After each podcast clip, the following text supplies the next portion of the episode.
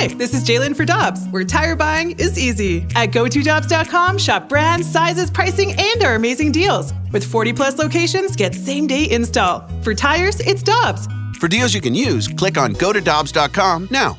Time now for the Fast Lane Podcast, presented by Dobbs Tire and Auto Centers on one oh one E S P N.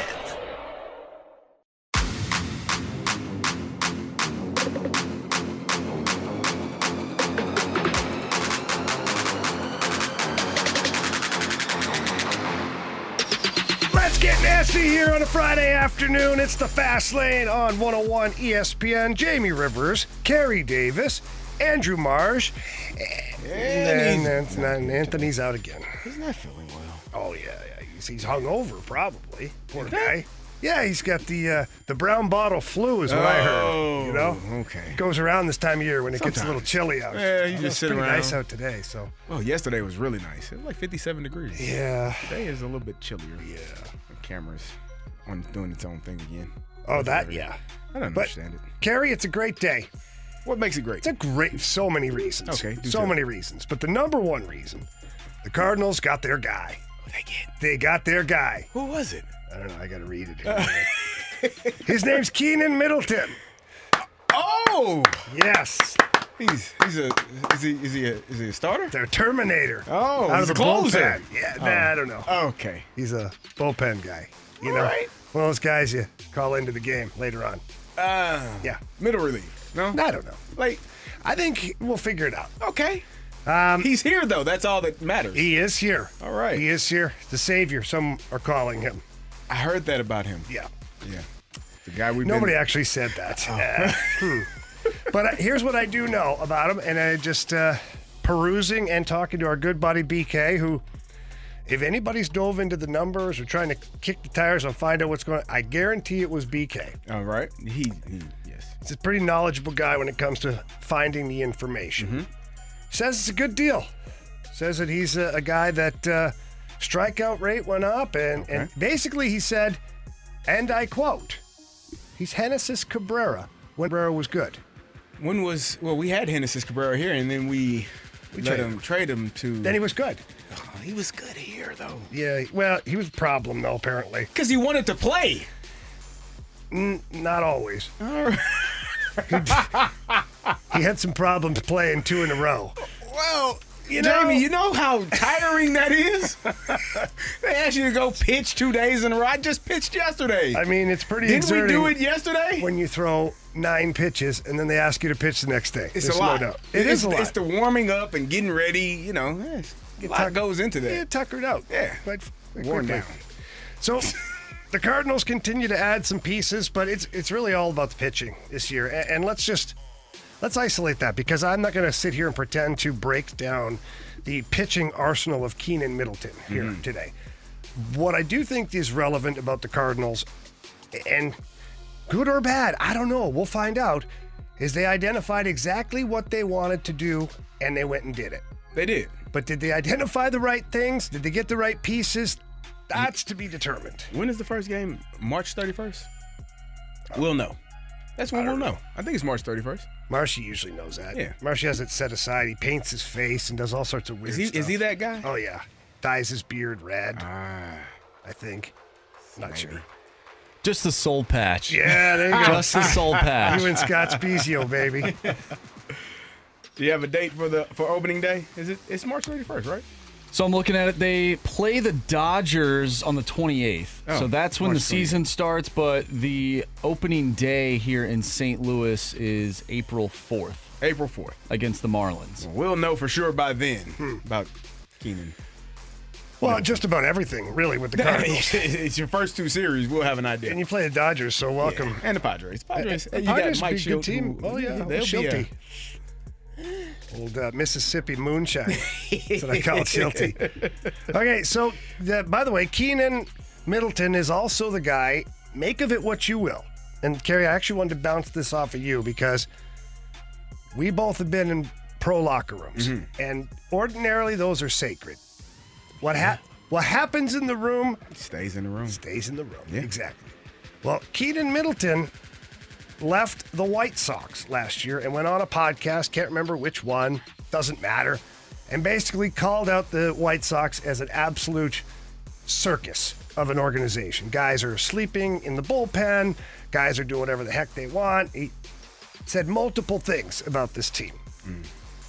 So which way do you lean on this? When you think about a guy and him doing this, one, really shouldn't talk about the locker room at any point. But are you happy you've got a guy that didn't want to be a part of all that stuff and that kind of aired out his grievances? Or are you worried about a guy that talks about what happens in the locker room? You can look at it both ways, I, I would assume. I it's mean, you, it, it is. It is, because you could look at it and say, oh, as you said, Jamie, we know the clubhouse culture, the locker room culture.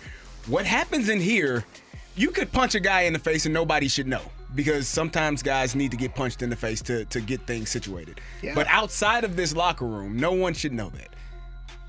But when you are sixty-one and one oh one and you got guys sleeping in the clubhouse, in the bullpen during games, it's probably why you're sixty-one and one oh one. Like, it's probably why your team stunk. Mm-hmm. And you would, um, I guess to a degree, maybe that's his way of saying, yeah, I knew it was bad. I told those guys this is not how you are handling your business properly as a professional athlete, and that's why the hell I didn't want to be there anymore. I'm not those guys. So maybe that's his way of distancing himself from the chaos mm-hmm. that was the Chicago White Sox last year. Yeah. Because that's, that's really bad. It's terrible. And, you know, Lance Lynn was also there. Mm-hmm. And Lance Lynn, when asked about all this stuff, pretty much confirmed everything. So I got a question. Sure. Now, this is a real question. Okay. Because we, we were told that part of the reason of bringing these guys in was clubhouse culture. Yeah. If you're Lance Lynn and you're supposed to be brought in for clubhouse culture, why in the hell was the clubhouse culture like that there? Why was that happening? Why is that okay? So, and, and what is, I think that's a fair question. Yeah. What is the expectation if you knew that your team won sixty-one games, lost one oh one, and you knew guys were sleeping in the bullpen? Those are pitchers, if I'm not mistaken. They right? are. There's some backups, some catchers. Those are your guys.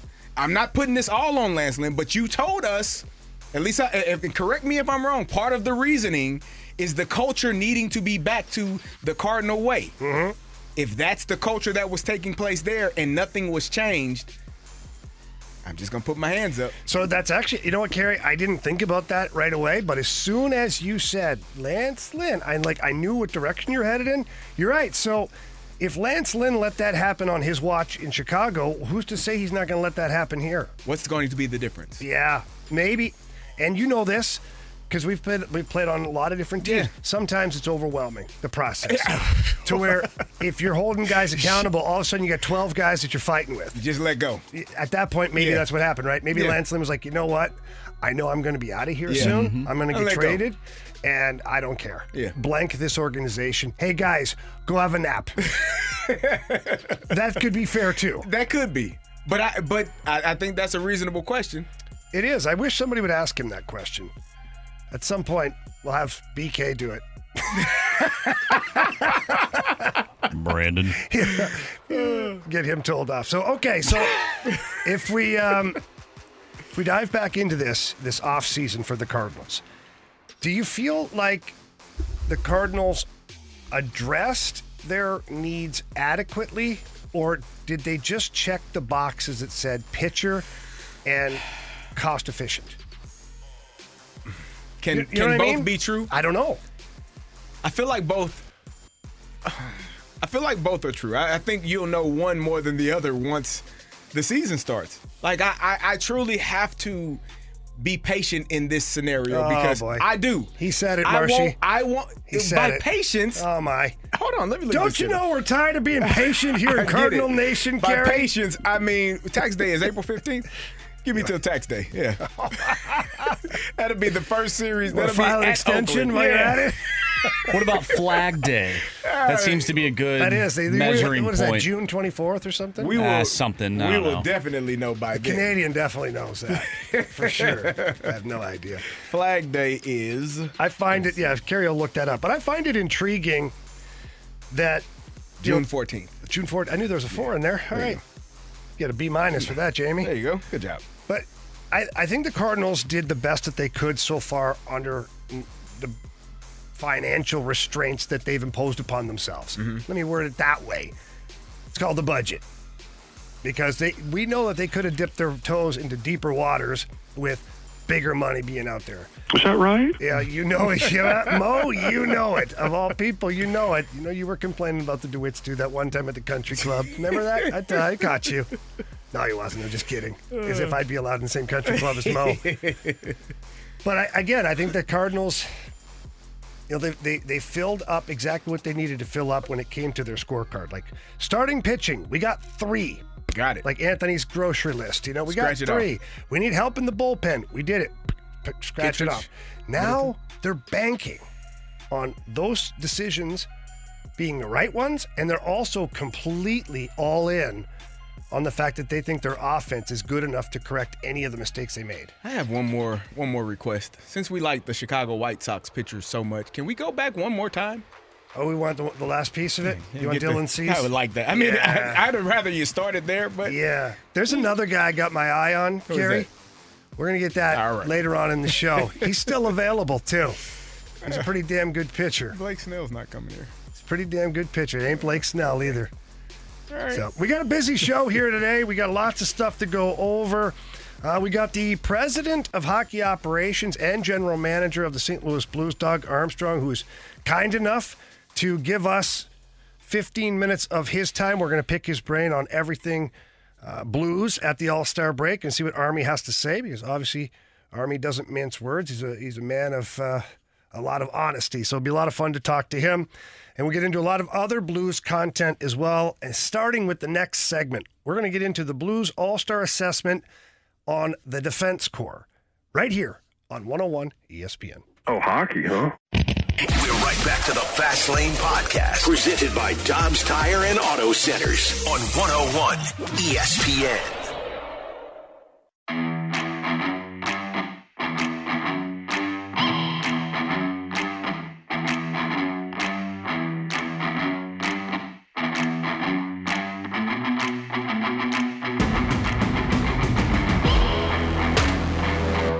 Welcome back here to the Fast Lane on one oh one E S P N. Andrew Marge, Carrie Davis, Jamie Rivers. We're continuing our assessment of the Blues here at the All-Star break. Let's go right to the defense corps. Carrie, I know that uh, it's been a bit of a revolving door here lately with some of the injuries that have gone on, mm-hmm. but let's just assess it overall. From a spectator standpoint, as a fan's view from you, how would you rate, not letters or like percentage, but how do you feel about this Blues defense corps, how they've performed so far this year, based on last year where it was kind of a free-for-all? It was kind of bad last year. Yeah, it was I, not I great. would say this year – so last, let's start with last year. Last year, one of the things that really drove me crazy, and I felt they left Jordan Binnington out to dry Ooh, a lot. Did they ever. It, it seems to me – you played defense in the National Hockey League. It seems to me it's pretty hard to to block shots when you always have someone parked right in front of you. And it felt like – the defenseman didn't realize that there's another colored jersey sitting right in front of your goaltender. Like, yeah. don't move him out of the way. Just let him stand there. So when you well, look the at the guy standing behind you is not covered. Yeah, mm. you don't. I mean, obviously you don't have eyes in the back of your head, but you can mm. take head on a swivel. Carrie. That's what we call it. Yeah, yeah. you got to be Shoulder make sure check. You know what's going on. You better. You should. Um, this year, I feel like they've done a much better job of removing guys from in front of the net and allowing Jordan Jordan Binnington to be able to see shots, to not have shots being deflected in or guys right there in front of them to be able to get a rebound. So all in all, I think they've done a much better job. I think Colton Parayko, I thought he was hurt last year. I, I, it just looked like uh, a back injury, a lower he something. He wasn't himself, let's just put it that he way. He did not look good to me last year. This year he looks completely healthy. He's playing extremely well. And so I think all in all, when he's playing better because he's healthier, in my opinion, that the entire defense is better because of it. Yeah, he's an absolute horse yeah. out there this year. I mean, it's unbelievable. To watch Colton Parayko play every single game and to be down there, and especially when I'm ice level, like you just get to see how fast he is. Yeah. And it's like when you watch like a video of like one of those big Canadian moose, right? You just think, you look, you think, oh, it's a big animal. Then it starts to run, and, like, oh. and you realize how fast, like, holy crap. Like, The, Colton Parayko, two strides, and he's at the blue line. Yeah. Like, from his own end, two strides, he's at the blue line. Three strides, he's at center ice. Right.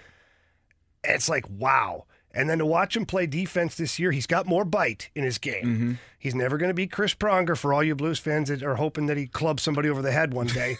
Probably not going to happen. But what are you noticing? He's closing guys out. He's finishing with yeah. a little more authority. And in front of the net, even go back to the last game, Columbus had a guy poke at the goalie and he ends up ripping his helmet right. off and throwing him to the ice. Like, he's playing with more edge to him.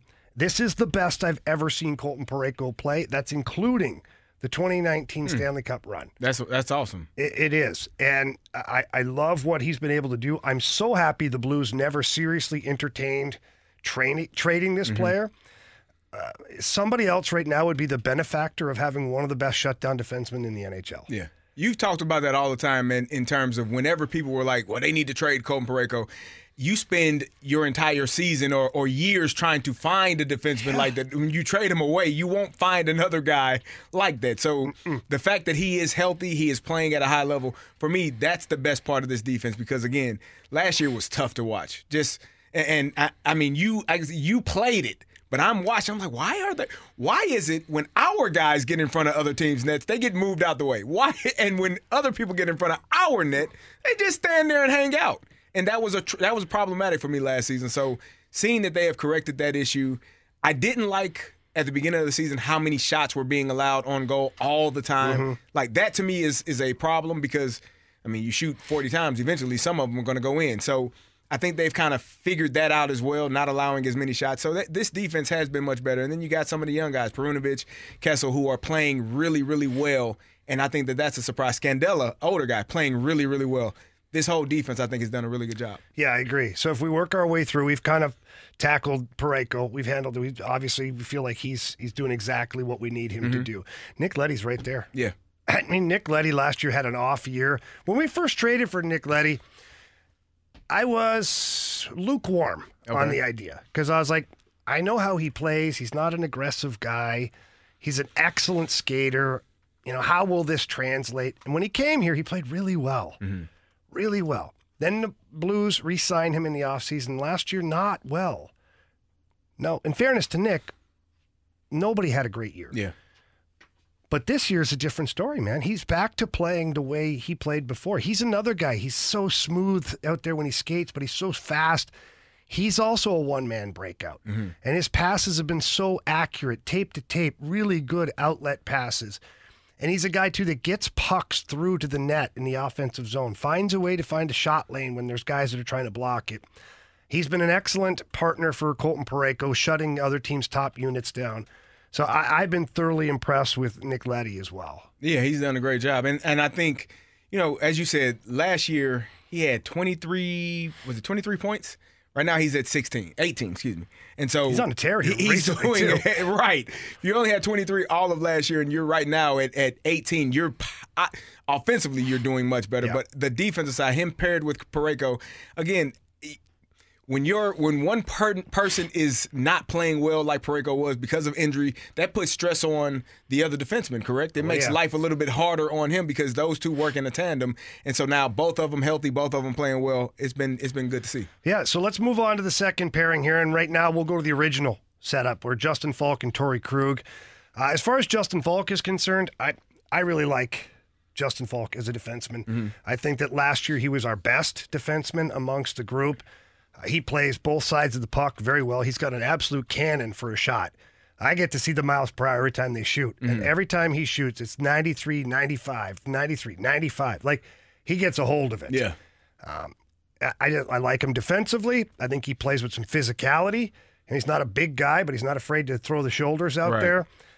And uh, you know, he plays power play, penalty kill, regular shift. He's a big part of your defense corps. I, I've been pleased with Justin Falk as well. I agree. I think he's done a good job. He needs to obviously get back healthy. He's missed some time, and I think they may have rushed him back a little bit because when he got back uh, a couple of games ago, just didn't quite look yeah, like himself, just moving a little bit slower or not as as confident as he had mm-hmm. prior to the injury. So hopefully when he's hopefully after this break, he's back, he's healthy and ready to go. Yeah, so let's move to his partner, Torey Krug. Okay, so this one, yeah. nah, this one's interesting, wow. Carrie. It is. So it's it's well known, although it's never been confirmed by Doug Armstrong, and it will probably never be confirmed, that he tried to trade Torey Krug, or he asked him to waive his no mm-hmm. trade. Torey Krug talked about it himself right. in the you know when he came back in the offseason. So that in itself sets up for mentally a tough situation for Torey Krug. Mm-hmm. I think he's played well. Do I think he's played great? Do I think he's played very... No, I think he's played well. Offensively, he has not given you what he ordinarily gives because your power play has not been good right. either. And he's a big part of the power play. So whether the power play has hurt him offensively or he has hurt the power play, it doesn't matter. The marriage of it all wasn't working for a while, and Torey Krug, because of that, only has twenty points here right now on the season. But what he has done, Carrie, is he's stepped up defensively. He's played probably the best defensive hockey I've seen him play while wearing the blue note. Okay. So for me, I, I want to see, I want to see more from, from, from Torey Krug. Totally agree. I think there are times where he looks out of sorts. He looks uncomfortable out there. Just too many mistakes, in, in my opinion, pucks that skip over, and, and he looks like he's out of place, and you know you get an odd man rush. It just it happens to him, I feel like, more times than it happens to anyone, any of the other defensemen. And so if that's the case, if you were ranking the defensemen right now, I think he would be in the lower half of, of the, the defensemen on your team. And so I, I want to see more from him in terms of on the offensive end, obviously, but also – definitely on the defensive end. All right, so we only got a couple of minutes here because we don't want to be late for uh, Blues President of Hockey Operations and General Manager Doug Armstrong, who will be joining the show here in about six, seven minutes. So to put a bow on this, Marco Scandella, uh, real quick, I really like Thumbs what he's up. been doing. Love it. Great. Done and he's great been job. playing with a lot of the young yes. guys, too, and yep. he's been really good for yep. them. Um, Matt Kessel. Awesome. Big time impressed. Doing an outstanding he... job. Scott Perunovich. Same. Started off slow. Mm-hmm. It was a rough go there for a bit. Defensively, he couldn't really play. Right. And offensively, he wasn't getting the success that he wanted. Now, in the last six to ten games, mm-hmm. he's been very good. Yes. He's been very good, playing in the third pair, which is exactly where he needs to be. He, that means he's not up against the other team's top line defensively. Mm-hmm. But on the power play, the way he moves along that blue line and finds the open players, you can see now what it was that made him such a high pick and why he ultimately won the Hobey Baker, which is, you know, hockey's version of the right. Heisman. Putting them in the position that they're successful at. And I think Drew Bannister has done a great job of that. But watching those younger players and Scandella, I think those three guys, it's, it's unfortunate because unless somebody is injured, Falk or Krug or one of those other guys, you're going to have one of those guys yeah. out of the lineup. I think Matthew Kessel has kind of solidified himself in that spot. And so now you got to figure out, you know, who's going to be in between Scandella, Perunovich, which one, because you're going to put Falk in when he's And open. Tyler Tucker. And Tyler Tucker. We're about to get to him, too. Got in a fight the other night. He did. So, hey, right? Okay. Because you talked about I that. I talked about this. Not tough. Not didn't feel like he was being physical enough. And what it, first game, I'm going to go punch somebody in the face. Sign me up. And he took on a tough dude. Yes. Olivier is one of the tougher guys. Sign me up. I mean, he's a strong, he's like a bull. Yeah. And so Tyler Tucker hanging in there doing that. As soon as it happened, I thought to myself, this is what you need to do, yeah. kid. And it, let's, let's be straight here. I don't mean he has to fight every game. I'm not so old school in the brain right. that thinks this guy's got to go out there. He's got to get that twenty-five to thirty fights a year. No, he doesn't. He has to play with anger. Mm-hmm. He has to play with that intensity. And if he does do that, the fight will find him. Correct. And when this is what happened the other night, he took a hit from Olivier and he kind of speared him yeah. after. He turned around and wanted to fight. Yeah. So the fight found him right. without distracting him from his game. And that's what Tyler Tucker needs to bring to the table. And if he does that, now you got the, the three young players that you're trying to find ice time yes. for. We'll see, you know, how Army handles all of that moving forward. And you know what? We'll have to ask him. Yes, we will. We'll have to ask him a lot of questions. Coming up next here in the Fast Lane, Blues President of Hockey Operations and General Manager Doug Armstrong joins the show here on one oh one. The smartest way to do your homework is Heckman Lumber. Warm weather means homework for homeowners. And if your homework means a new deck, then turn to the deck experts at Hackman Lumber. Browse the largest inventory of decking materials and deck accessories in Missouri at Hackman Lumber Company. Talk with their experts about treated lumber, cedar, TimberTech, Trex, Envision, A Z E C, and Decorators to find the best deck for you. Check out endless choices of railings, balusters, and L E D deck lighting options.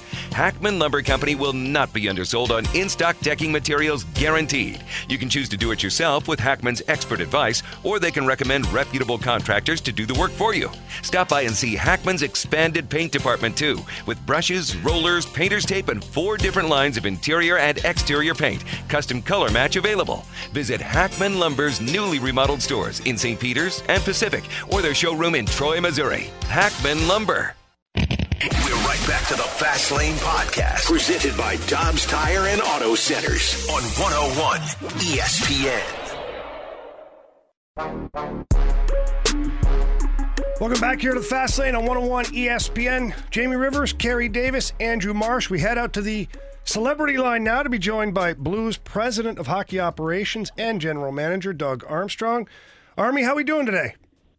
I'm very good. How are you folks? Good, good. Hey, uh, start off with our guy Robert Thomas. He's his, uh, he's his first All-Star game here up in Toronto. You know, from uh, from a general manager, president standpoint, you know, uh, one, how proud of you? How proud are you of where Robert is right now? And you know, how do you feel his season is going so far? Certainly happy for him, and uh, it's certainly well-earned uh, honor to, to represent the Blues at, at the All-Star Game in Toronto. Uh, I would say, for me, he's been our, our most consistent uh, player uh, all year long, uh, plays the very heavy minutes against the other team's top players and done a great job. And I think he's just entering the prime of his career now, where I think he could be for the next six or seven years and just finding ways to, to get better. But he's a, he's at a great spot right now, and I hope uh, being at the All-Star Game in his hometown will mean a lot to him, and I hope he has a great time. Army, when you guys drafted Robert Thomas, did you envision this two hundred foot player that's evolving right now, or was it more of an offensive thing and then the player has just decided to evolve? You know, what, what was the thought process of where this player might end up? Yeah, I, I think it was probably an offensive player that, uh, you know, he's coming from a uh, uh, highly competitive major junior team, not getting a lot of ice time as an eighteen-year-old. And, uh, but we had an inside source here. Keith Tkachuk, uh, son was playing there at the time, and he had a lot of great information on him, and uh, when we got him, it didn't take him long to uh, to jump onto our roster as a nineteen-year-old, be part of a championship team, and uh, just it's been great to watch him evolve on and off the ice, uh, uh, taking a leadership role with our younger players, now all of our players, uh, being sort of the heartbeat of our, of our team on a nightly basis. Uh, as I said, he, he has very difficult tasks ahead of him every night, playing against the other team's top players, and asking to to produce offensively for us too, and uh, I think Craig Berube did a great job a year ago giving him that opportunity with Ryan O'Reilly here, uh, sort of passed the torch a little bit, and I, and Ryan did a great job of mentoring him and uh, putting and giving him information on the situations he was going to face, and uh, he's in a great spot now, and he's evolved uh, certainly at the level and maybe even more than we expected back on draft day. Doug, we know uh, you all are off until February tenth. Players usually get off their feet, go on vacation, get away from the rink. What does this time down look like for you and your staff? Uh, well, uh, with the minor league team is still playing, so we have some guys uh, there. Uh, I'm going to head over to uh, uh, Michigan on uh, Tuesday morning. The uh, U eighteen tournament that's usually in Europe is in uh, in Michigan this year, in uh, Plymouth, which is nice. So I'll be there at uh, games on uh, two games a day on Tuesday, Wednesday, Thursday. Then I'm going to zip up to London, Ontario, and watch a junior game on Friday, and then uh, join our team for the road trip on Saturday, Sunday, and Tuesday in Buffalo, Montreal, and uh, Toronto. Uh, my wife and I are having a little staycation here after that Columbus game, so we're um, do, doing some uh, some fine dining uh, each night and finding some some great uh, Saint Louis restaurants and just getting a little bit of time, and I'll watch a minor league team play tonight on T V. So no break for you is what you're saying. Oh, yeah. Yeah, no, hey, trust me, I, I, I never complain that we work too hard. It's uh, it, it, it, uh, it it's a it's a it's a great job, and there's no question about that. Well, at least you won't have to waste money on sunscreen, Army. You'll be fine for that for a while. Yes, exactly. Yes. So it was pretty nice yesterday. Yeah, you're right. You're right. We'll take it. Uh, so, Army, look, overall, your team right now, when you look at your team in the standings, and, and just, you know, it's been a been a different year. You had to let a head coach go. You brought in a new, younger head coach, a guy that's familiar with the organization. You know, when you're looking at the body of work right now, how do you feel about your club? Well, Jimmy, I think, you know, we we entered the year, you know, realistic. Uh, you always push to be the best you can be, but I thought that Dallas and uh, Colorado were were half to letter grade to a letter grade ahead of us, and they've they've claimed that spot. Uh, Winnipeg uh, at the start of the year, I thought might be in the area where we are. Uh, that was just predicated on I thought they were going to trade uh, Hellebuck and Scheifele. Uh, they ended up re-signing those guys to long-term deals, and that uh, that switched their focus. Uh, and I would say two teams that I probably had flipped I would have been uh, Vancouver and L A. Uh, other than that, like uh, we are where I thought we'd be. We're fighting, uh, fighting with teams for one of the wild card spots. Um, it's been an up and down year. We obviously had to make a very difficult decision, one that uh, uh, I didn't enjoy whatsoever, uh, in, in changing coaches. But I just felt that where we were and how we were playing, that, that something needed to change there. And uh, Drew's come in and done a nice job. And I've been able to spend a little bit of time with Craig. I was out scouting, and he's doing some scouting for us. So we got together in Philly, and uh, uh, he'll end up uh, some on television the other night. So he's keeping himself occupied also. But Uh, where we are in the standings is where, where I thought competitively we would be. It's just been a uh, maybe a, a little rockier road to get here. Uh, but, you know, I'm excited that we, we have an opportunity coming out of this break to compete and play meaningful games uh, as, as we push towards a playoff spot. Doug, you talk about being in that number two spot in the wild card. If you all are still hovering around that spot come trade deadline, do you see yourselves being buyers or sellers? Uh, I, Probably neutral uh, is, is where I would see it if we stay here now. Um, we, we've added we've added young assets. We have good young players. Uh, what we want to do is continue to build to that. Uh, you know, the players will dictate a little bit on what we do, but uh, I, I don't think that there's any one trade that, that's going to make us favorites. So let's say we get into to the wild card spot as a Uh, favorites against the number one seed in the Pacific or the number one seed in the Central. So you you want to be as competitive as you can, but you want to be realistic in what you're doing. Uh, with that being said, you know, you never know in the N H L what, what's going to happen and what trade might come up. It could be a it could be a couple of uh, a younger prospect for somebody that's got some term, and, and you look at doing that too. So I'm not really sure exactly what's going to go on, but also we're we're not in the position we were, let's say, from twenty twelve to twenty twenty, where we're using first-round picks for immediate success. That that immediate success was hoping to get us a Stanley Cup, and uh, we're just not. We you never know when you get in what what can happen. Uh, uh, now I'm dating myself back to nineteen ninety when I, when I started out. I was in uh, Minnesota. We had sixty-six points, and that team went to the finals. So you never know what's going to happen. But it's it's probably not a recipe you want to you want to uh, go to every year into. Doug, one one way to win a playoff series or to make some noise and get into the playoffs is with good goaltending. And, you know, Jordan Binnington and Joel Hofer, the tandem this year, you know, from your standpoint, you know, how do you feel these goaltenders have played? I mean, I think they, Jordan Binnington recently has been obviously exceptional, but from a management standpoint, you have to be happy with your goaltenders. Yeah, sure. Uh, when, when you look at uh, Binner's stats, uh, Uh, you know, October, November were high. December took a little bit of a downturn for him. And then uh, we came in, in January is fantastic. And I think he's playing very good hockey. I also think that uh, uh, all, all the skaters are doing a nice job. We, we give up shots, uh, Jamie, as you know, but we don't give up high-quality shots or second sh- shots to the level we have, uh, you know, over the last uh you know, a little bit. So uh, we're trying to make his job a little bit easier, but he's making the big saves when we need them. Him and Hofer seem to have a really good partnership. Uh, uh, shows to Binnington's uh, quality as a human being. He's helping Joel be the best he can be, and Joel's pushing Binner, uh, you know, on the ice. So I think it's a great partnership, and uh, the organization's a benefactor of having two guys that the players trust to, to go in the net. Doug, you all have some uh, really good young defensemen that are, are on the rise. How hard is it finding playing time for those guys when you got the veterans that are there and playing as well as they are? Yeah, it, it, that's the that's the, the push pull, and uh, you know, from a management perspective, you sometimes want to to see uh, the, the a longer rope given to younger players that the veteran players have uh, have earned. Uh, but you also understand that uh, you're in the winning business, and that's a that's a push pull uh, organization that we go through. Uh, it's great to see a player like Scotty Perunovich getting his opportunity now, and uh, he's certainly helping round out uh, two. We now have two power play units that can be successful, and I think when you only have one unit, it's difficult because when they get shut down, it just it just can suck the energy out of your team. Not not having you might not score, but you want to build momentum, and I think Scotty's done a really nice job coming in there, and he's rounding out his two-way game and. You know, having to make room for a player like Kessel with Bertuzzo, those are hard decisions you have to make. But it's knowing that you, you these younger players are putting their time in the American League, and then they, they get that opportunity, and a player like Kessel is making the most of it, and, and so is Scotty. And uh, what we're trying to do is is to build these guys up so when they get to the N H L, they can be uh, positive factors for our team.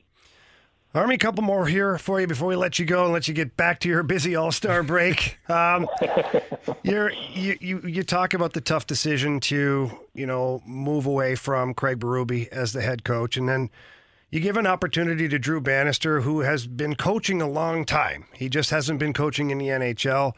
He comes in in a tough situation. We all know what that's like for the new guy coming in. You know, overall, you know, have you been impressed with what Drew's been able to do? And is there anything that he's been able to do that even you were surprised that he's having the success that he's had? Uh, for, yes, I am impressed at, at uh, the way the, the way our team is playing right now, and that starts. Uh, you, you credit obviously the players first and foremost, uh, and then the coach for giving them a good game plan. Now, one of the things that uh, you know, when we looked at our team, uh, certainly this year, the first couple of months. Uh, We were we were winning games by the end of the second period or losing games by the end of the second period. I think we were thirtieth to thirty-second in, in, in minutes tied in the third period and thirty to thirty-second in, in plus or minus one goal. So what that showed us is that, uh, you know, we scored in bunches. We gave up goals in bunches. And I think over the last two months, we've played a lot of one-goal games. We're comfortable in one-goal games. Uh, we've shown resiliency to, to come back and uh, – stick to it in this. I'm not even sure if that's a word, but we, it we, is we in the fast lane. Yeah. You guys went to my school. I like a hundred percent. Good Ontario education, you do. You uh, bet. But uh, no, it. Uh, I, I'm. You know, the, the guys are playing deeper into games. They're finding ways, and and that, that just builds excitement and camaraderie with your team. You go on that road trip that we had. That they, the guys went on, and they won three and. Yeah, there might not be Rembrandts, but as you know, getting on the bus, getting on the plane, there's a little more pep in the step. There's a little more uh, uh, laughter in the locker room, and, and that's that starts with, with playing good and finding ways to win games. And a lot of that, as I said, the credit goes to the players first and foremost, but the coach is giving them the proper mindset to, to get those W's. Yeah, absolutely. All right, Doug, one last thing for you. The news coming out today that uh, the Olympics are back on. N H L teams will be taking a break for the Olympics to happen. I know that you have been heavily involved with Hockey Canada over the course of your career. Um, any thoughts on joining the staff that's coming up, or and how excited are you for it? Yeah, well, I'll start with, I'm really excited for it. Not not, not uh, about joining the staff, but just about Olympic hockey. Uh You know, being able to, to go to Vancouver and go to Sochi, obviously two very different uh, places in the world. Uh, but when you get the competition, still the competition, best on best. Uh, and the one thing that, that I wasn't ready for, quite honestly, when, when we got to Vancouver and to Sochi, uh, is how small hockey is on the bigger part of a team. Uh, N H L players, they're the show every city they go into. But when you get to the Olympics, you're you're you're part of Team Canada as a whole. Or part of Team U S A or, or Team Russia or whoever, whatever country you're playing for, and you're just a you're just a small piece on a bigger team, and, and I think the players really enjoy that, the, the camaraderie they get with, with different people, and um, it's and, and then and then the tournament itself, best on best, it, it's great to see, and uh, it's amazing how quickly teammates can turn into rivals and rivals. Uh, Um, and, and, and do those things that are necessary to, to, to, to do to have success. And, uh, and then how quickly they turn back into teammates. There, there's a lot of the great, great things about it, but the competition itself, I think is, is fantastic. Um, everybody wants to win the Stanley Cup first and foremost, but the Olympics are a very close second now. And, and just hearing, uh, you know, the Team U S A guys talk, uh, the Tuchucks and, and Hayes and these guys about being part of Team U S A, and you know, it's just it just builds excitement around. Now we're you know we're talking about the event that's that's two years away, and I think it's only going to grow, and I think that's great for hockey. Yeah, it is. I agree. I can't wait to watch all of that. Army, thank you very much for joining us here today, buddy. Uh, much appreciated. I didn't know your schedule was going to be so busy, so obviously a big thank you to you, and a thank you to your wife, because I'm sure you're taking I'm taking time away from that right now, but uh, I appreciate it very much. She thanks you for that last part. But, uh... All right, guys. Thanks a lot for having me on, and uh, we'll talk to you guys soon. You got it, Army. Thanks again. That was Blues President of Hockey Operations and General Manager Doug Armstrong. A lot to unpack there. Love the answers from Army. You, you get straight, direct answers. Yeah. It's no beating around the bush. Yeah. There's no trying to read through what he's saying. Just really enjoy that a lot. Why don't we get into it on the flip side here after the commercial? We're going to break down or evaluate what we just heard from Doug Armstrong. That'll be happening here in the Fast Lane on one oh one E S P N. We're right back to the Fast Lane Podcast, presented by Dobbs Tire and Auto Centers on one oh one E S P N.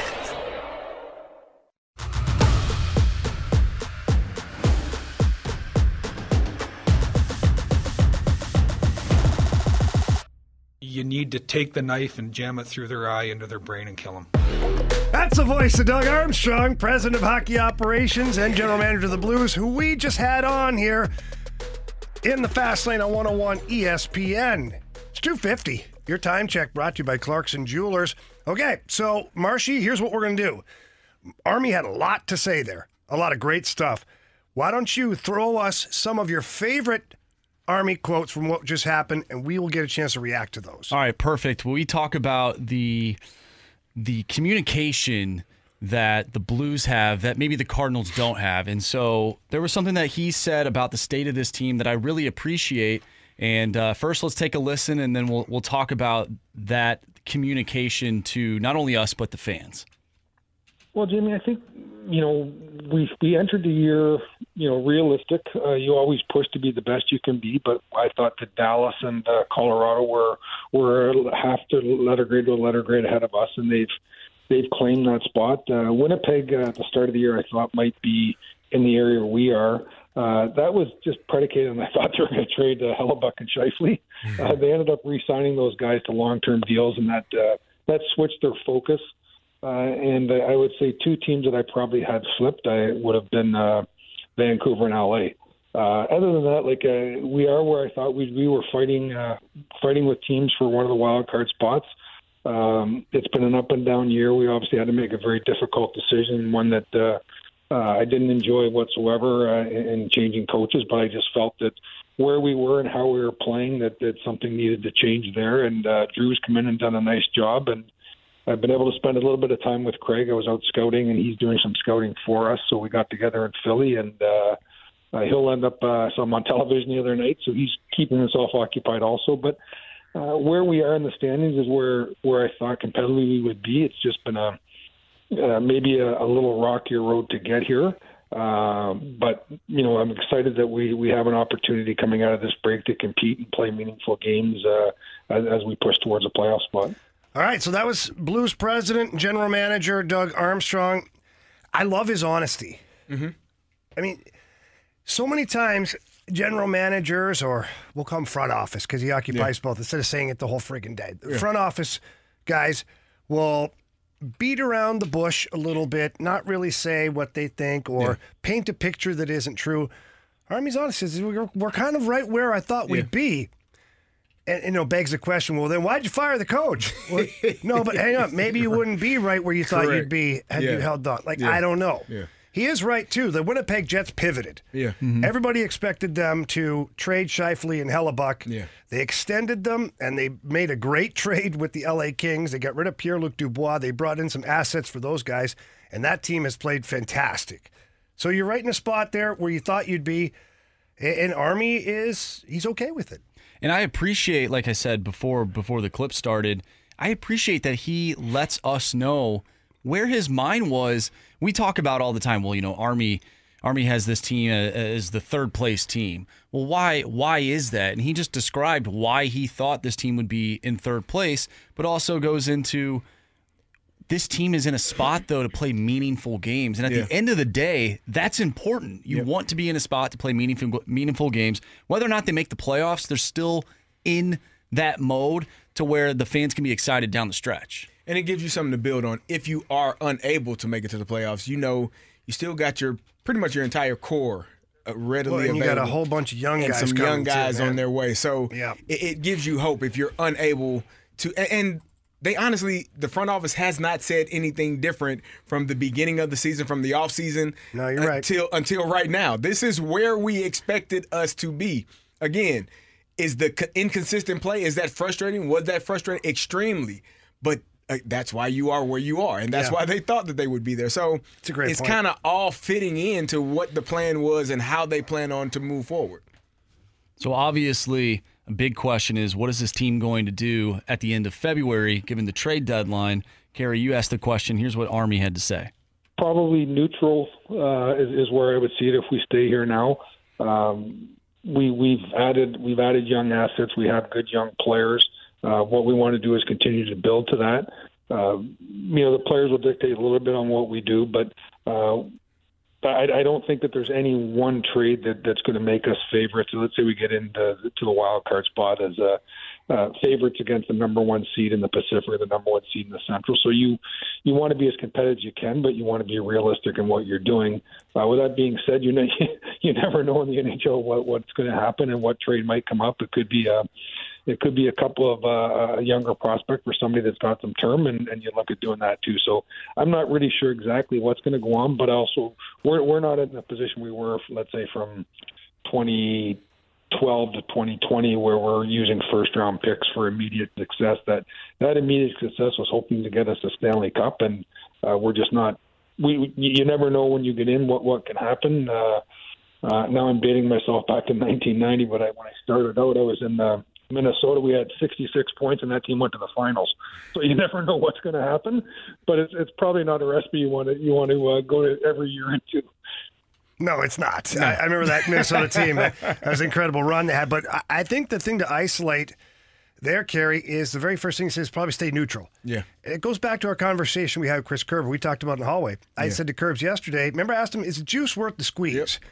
Because if you're in and around a playoff spot, do you really want to trade Oscar Sundquist for a fourth rounder? Right. And he talked about getting a second round. That ain't happening. Yeah. I mean, I like Kerb's optimism, but that ain't happening. Right. You're not getting a second rounder for Marco Scandella, and then a second rounder or a third rounder or a fourth rounder. Like, where does that translate to down the road? Do you really need that one more pick? No. I say you just stay stand pat with the team that you have, knowing that you're comfortable in losing some of these guys right. who are U F As at the end of the year. Yeah, I think it just, if you are in the exact same spot, he's just neutral, right? We, no need to sell, no need to buy, because we are where we thought we would be. This is the plan. This was the mindset. We didn't think that we could be or compete with some of those other teams just yet, but give it time. Give us, be patient. And if you were lucky enough to get in, who knows what can happen? And you talked about that. You you spoke about having Jordan Binnington for a game seven. You'll take him. Absolutely. Because anything can happen as long as he's in the net. So, you know, I think they're confident and comfortable. Now, if they're able to have a repeat of the, the last six games and go five and one when they come out of the break, and then, you know, maybe ten and two, now things may be shifting and changing a little bit. But if you're kind of going to be the way you've been all season long, no need to shuffle around things and just go where you are. Stay where At you are. At the end of the day. There you go. All right, we're going to carry this over because we got a few more Army clips we want to get to. So we come back here on one oh one E S P N. We're going to have Doug Armstrong and more reactions from the Fast Lane. We're right back to the Fast Lane Podcast, presented by Dobbs Tire and Auto Centers on one oh one E S P N.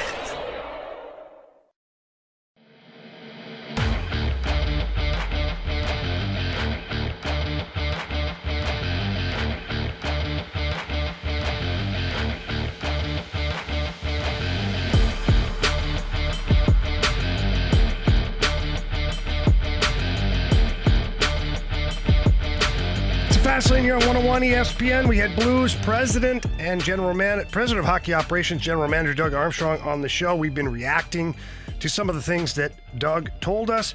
While we're at it, mic drops. Let us know how you feel now. You heard what Army's had to say. You're hearing it throughout the show. How how comfortable are you with Army and his decisions?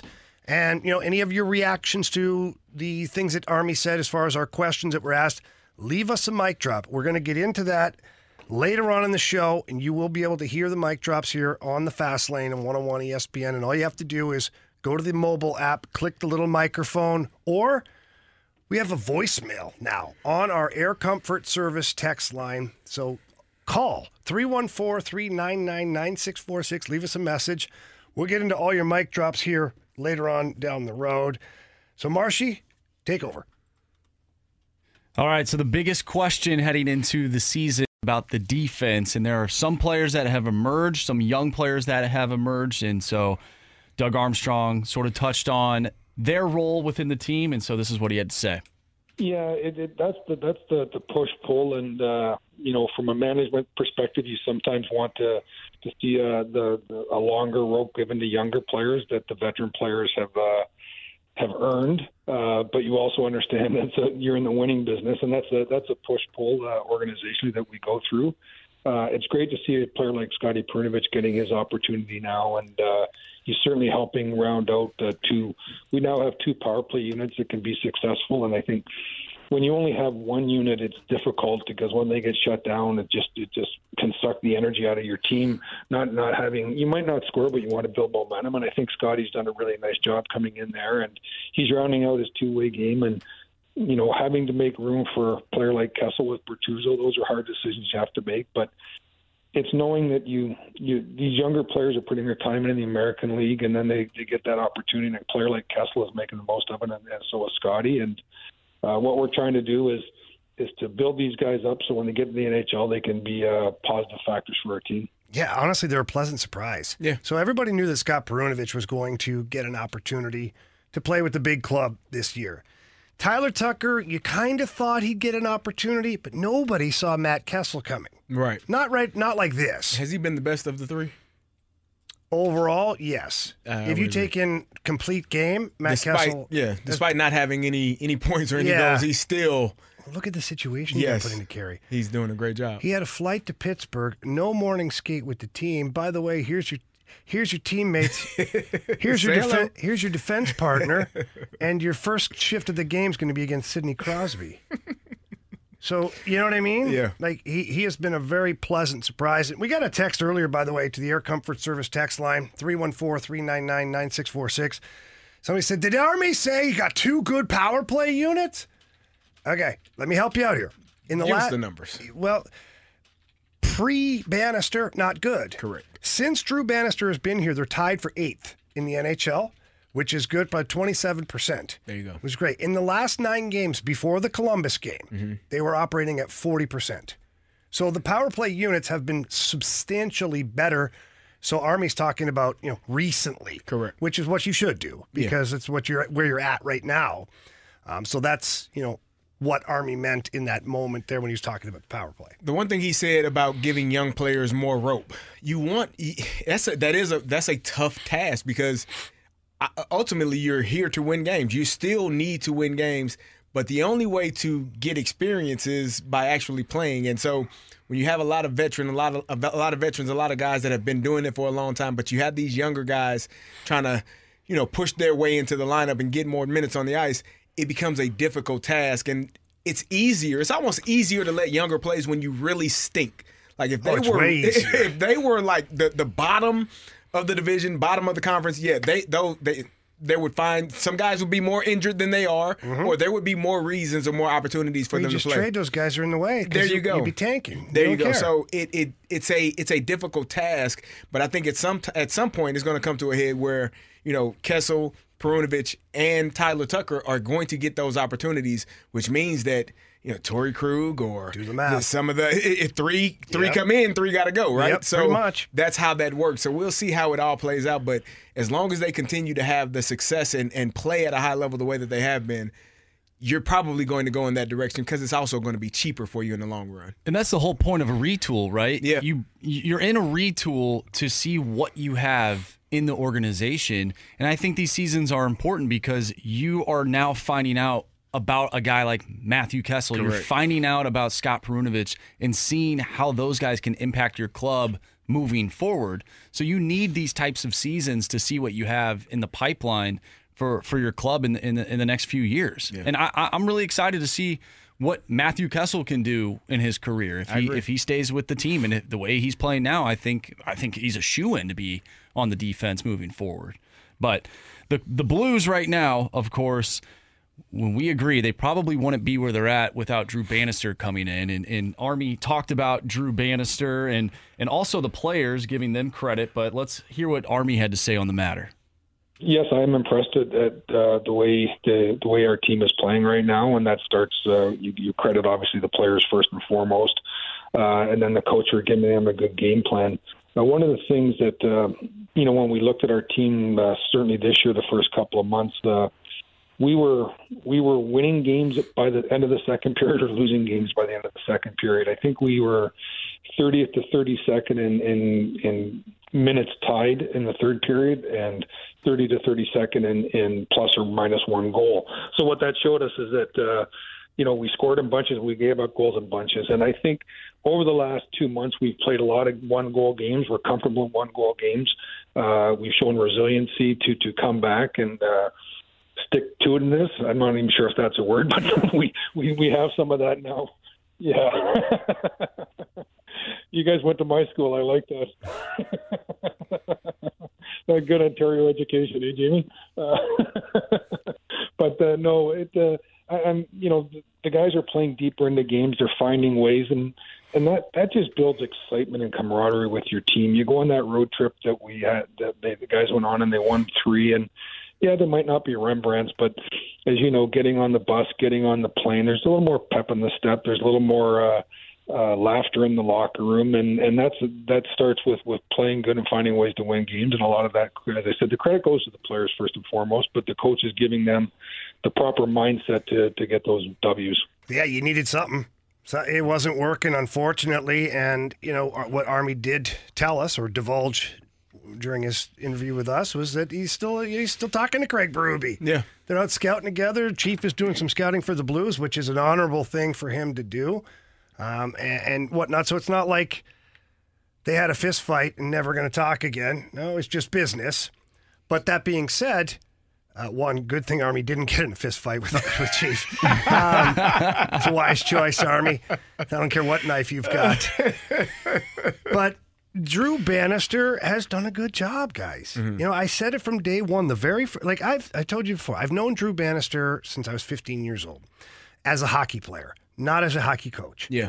And his first day here, I wondered how he would come across to the team because nobody really knew what his coaching style was from up here. The guys who were in the minors with him, they knew. Right.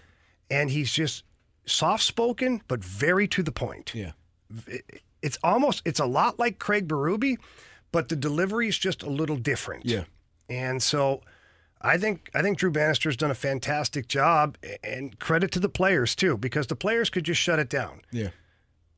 And I don't mean like, oh, we're just not going to play, but just do whatever the hell they want.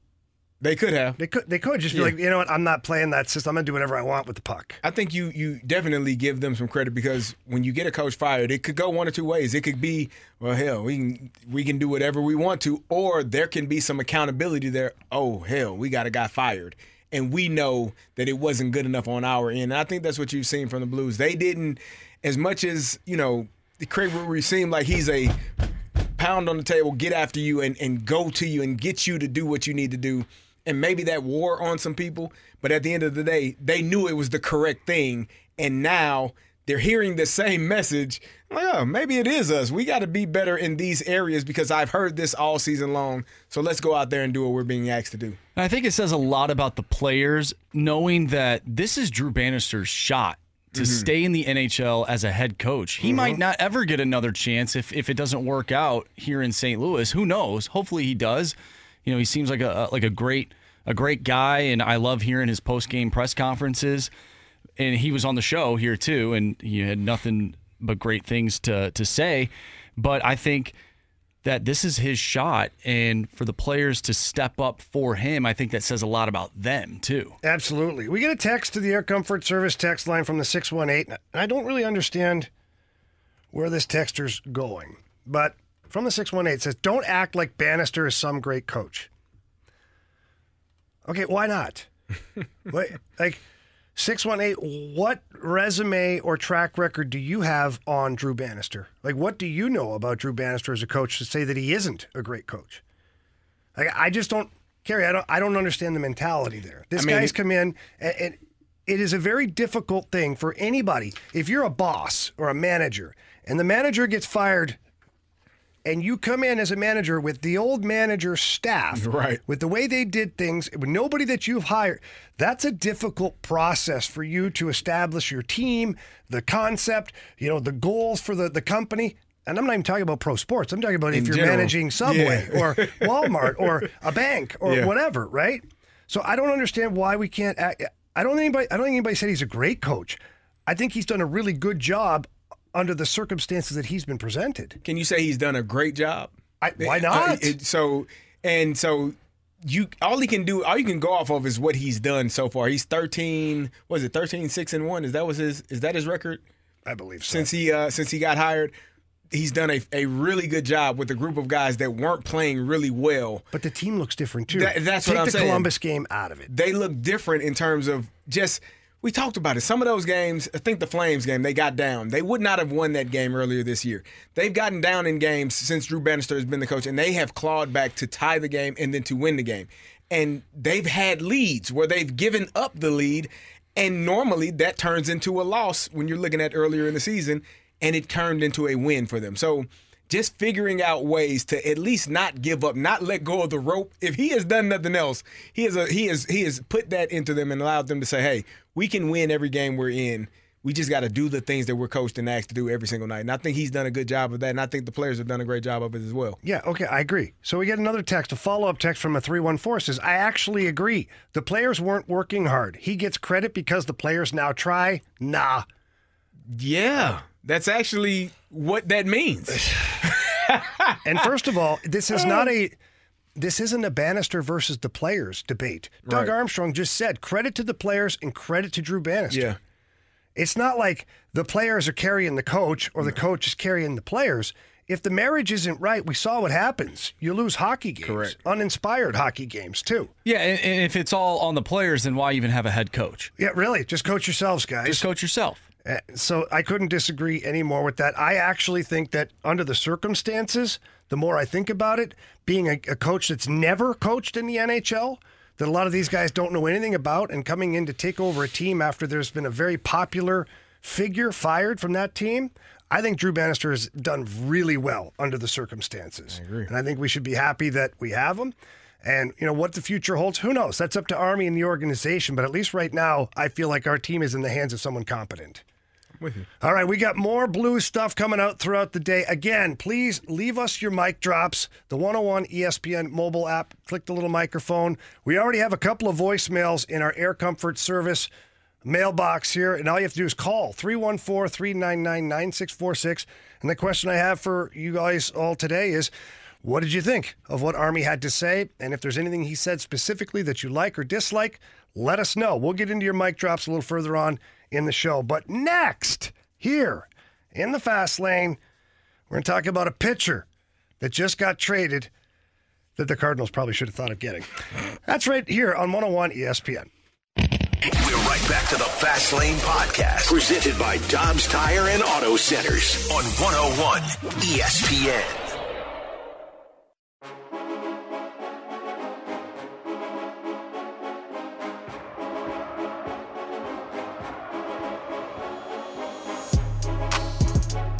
Fast Lane here on one oh one E S P N, three nineteen. Your time check brought to you by Clarkson Jewelers. Well, guys, there was a trade that happened in Major League Baseball. We got our guy. Cardinals had nothing to do with this one, by the way. Uh, oh. But a big name headed to the Orioles, Corbin Burnes, is moving from the Brewers to the Orioles. Now, good news, he's no longer in the division. Right? That's great news. Just win the division, Kerry. This is helping out your cause. The thing, so I, I, we saw this, it, it came out yesterday, and Anthony texted us. He said the Cardinals are fortunate because they're in a division where three teams essentially don't try. They're not trying. All right. Which, win the division makes more sense now, right? Mm-hmm. If you're, if the best teams continuously move pieces out of the division. Well, uh, the Cardinals looking really good now. And what, what place did the Milwaukee Brewers come in last year in the division? Number one. First. Okay. Corbin Burnes, was he a pretty important piece to that? I don't remember how big of a piece he was. Wait, yeah, he was. Who's the other guy that was injured? Uh, was it, uh, oh, geez, right? What's his name? It's not, uh... Wade Miley, it's the other. Oh, Woodruff. Woodruff. Okay, so Brandon Woodruff was injured. So, yes, Corbin Burnes was a big part. I could he, he's, I mix them up sometimes. He's, he's no longer there, right? So what did that do for the Cardinals today? It oh, made them a better team. There you what go. I just said. Yeah. Process yes. of elimination. They we are, just got better, baby. Put those babies on. Yeah, yeah. Put those Cardinal colored glasses on. What are we talking about, huh? Yes. We're rocking and rolling. So I guess. Look at us. I guess where I go with this is that, uh, one, I don't know if the Brewers would have made a trade with the Cardinals. Pro- oh. To take you seriously right now. There's no way. Not at all. So, but the, the, what happens here is the Orioles have the top-rated prospect pool in all of baseball, I believe, to be correct. Isn't that right, Marshy? It's up there. Yeah, I'm just going to die on that island. It is. Uh, they are the number one team when it comes to prospects. They sent shortstop Joey Ortiz, left-handed pitcher D L Hall, and Ortiz is baseball's sixty-third ranked prospect, uh, was Baltimore's number six ranked prospect, and D L Hall, he's a former first-round pick with nine games of Major League Baseball experience. The Brewers will also receive a competitive balance round A draft pick in the upcoming M L B draft. So all of those things, the Cardinals could have traded exactly what those guys traded to get to get Corbin Burnes. They could have.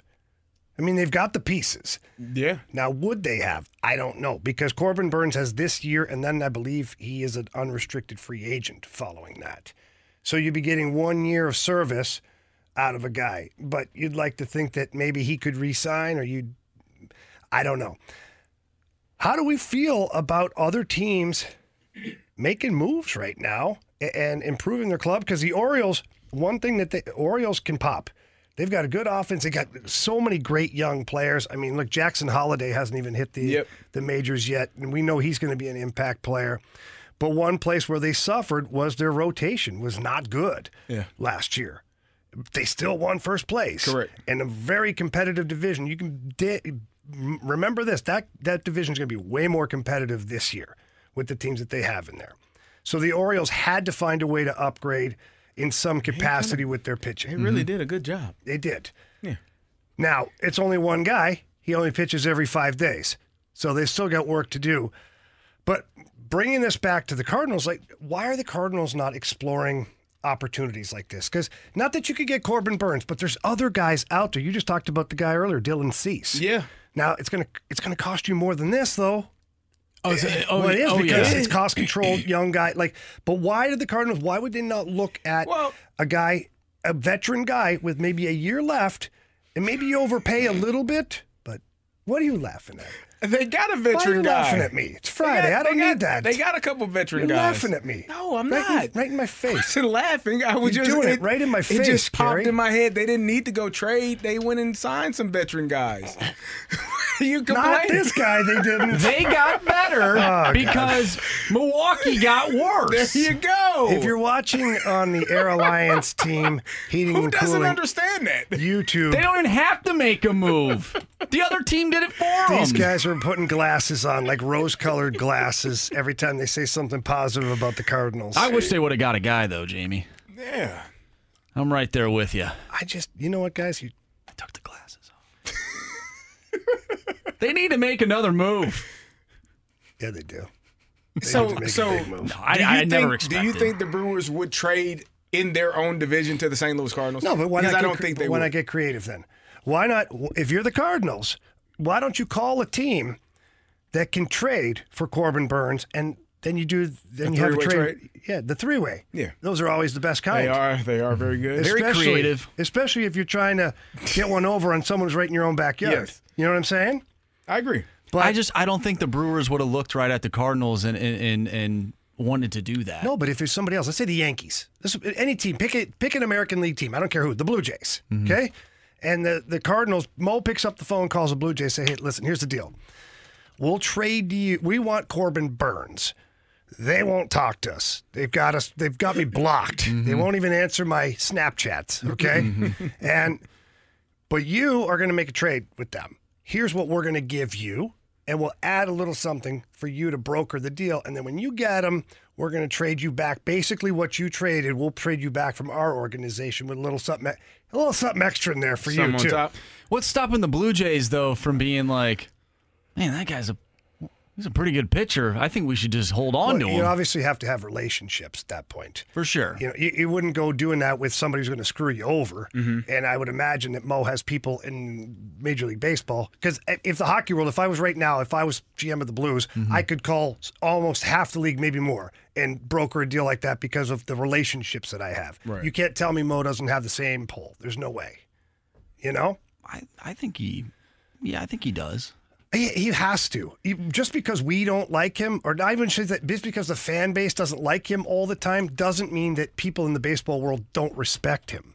There's a big difference there. I just, I think they, they don't want to part ways with their young talent, and that's why I believe.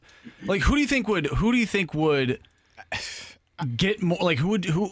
Which pitcher would get more? Cease or or Burnes? Corbin Burnes. I mean, Dylan Cease gets way more. You because think? Of the term? Well, yeah, he's younger. He's mm-hmm. cost control for like another year or two. And like, yes, absolutely. But if you're the Cardinals, could you look at what Baltimore what Baltimore just gave up for Cor- Corbin Burnes, and that be your that should be your baseline, your yeah. starting point? If I'm John Mozeliak, I'm on the phone this right afternoon now, hey. finding pitchers like Corbin Burnes or mm-hmm. close to it and offering him, you know, my sixth best prospect at shortstop. Like, what? Yes. So, what the, a, yeah. the way that you're That's looking at it. That's what I'm trying to get to. Yeah. You're not necessarily saying, like, oh, we, we should get Corbin Burnes. But now that the deal has been made, now you can look and see, okay, this is what they got. Let's see if we can be creative here and then Bingo. bolster our one hundred percent starting rotation. I, I Bingo. Agree. Yeah. That's exactly what I'm saying is take the blueprint for what the Orioles just did and find your Corbin Burnes with a similar deal, because now that's kind of set the market. So if yes. whatever team it is has the pitcher, they go, oh, no, we know. Well, look, Corbin Burnes just got this, and we're giving you even just a little bit more. I just don't know. I feel like there's mm.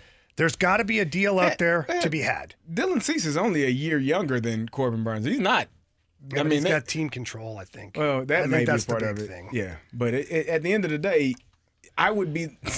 It doesn't seem like it's that difficult. Yeah. But but we are assuming that the Cardinals, that organization feels, we feel that they need an ace. Yeah, they might be like, we don't need anybody. They may not feel yeah. that they need to go get an ace. So while me. we're sitting here. They don't need to. They just got Middleton. See? He's going to bolster the bullpen. Yeah, old, old Kittredge, half of Kittredge, who was on the opening drive today. The reason why they were so bad last year was because the bullpen blew a ton of games, and now that we got the bullpen shored up, you know, it's going to be a better team. There you go. I'll take these glasses off now. What do you think, Marge? You guys just made me puke. I would love off. another starter. I really would. I can't handle you guys. All right, we're done here. It's a Fast Lane of one oh one E S P N. We're right back to the Fast Lane Podcast, presented by Dobbs Tire and Auto Centers on one oh one E S P N. It's time to find out what's going on in the sports world with What's Trending Now. Brought to you by Goodwill. Donate a car and get tickets to the Saint Louis Cardinals.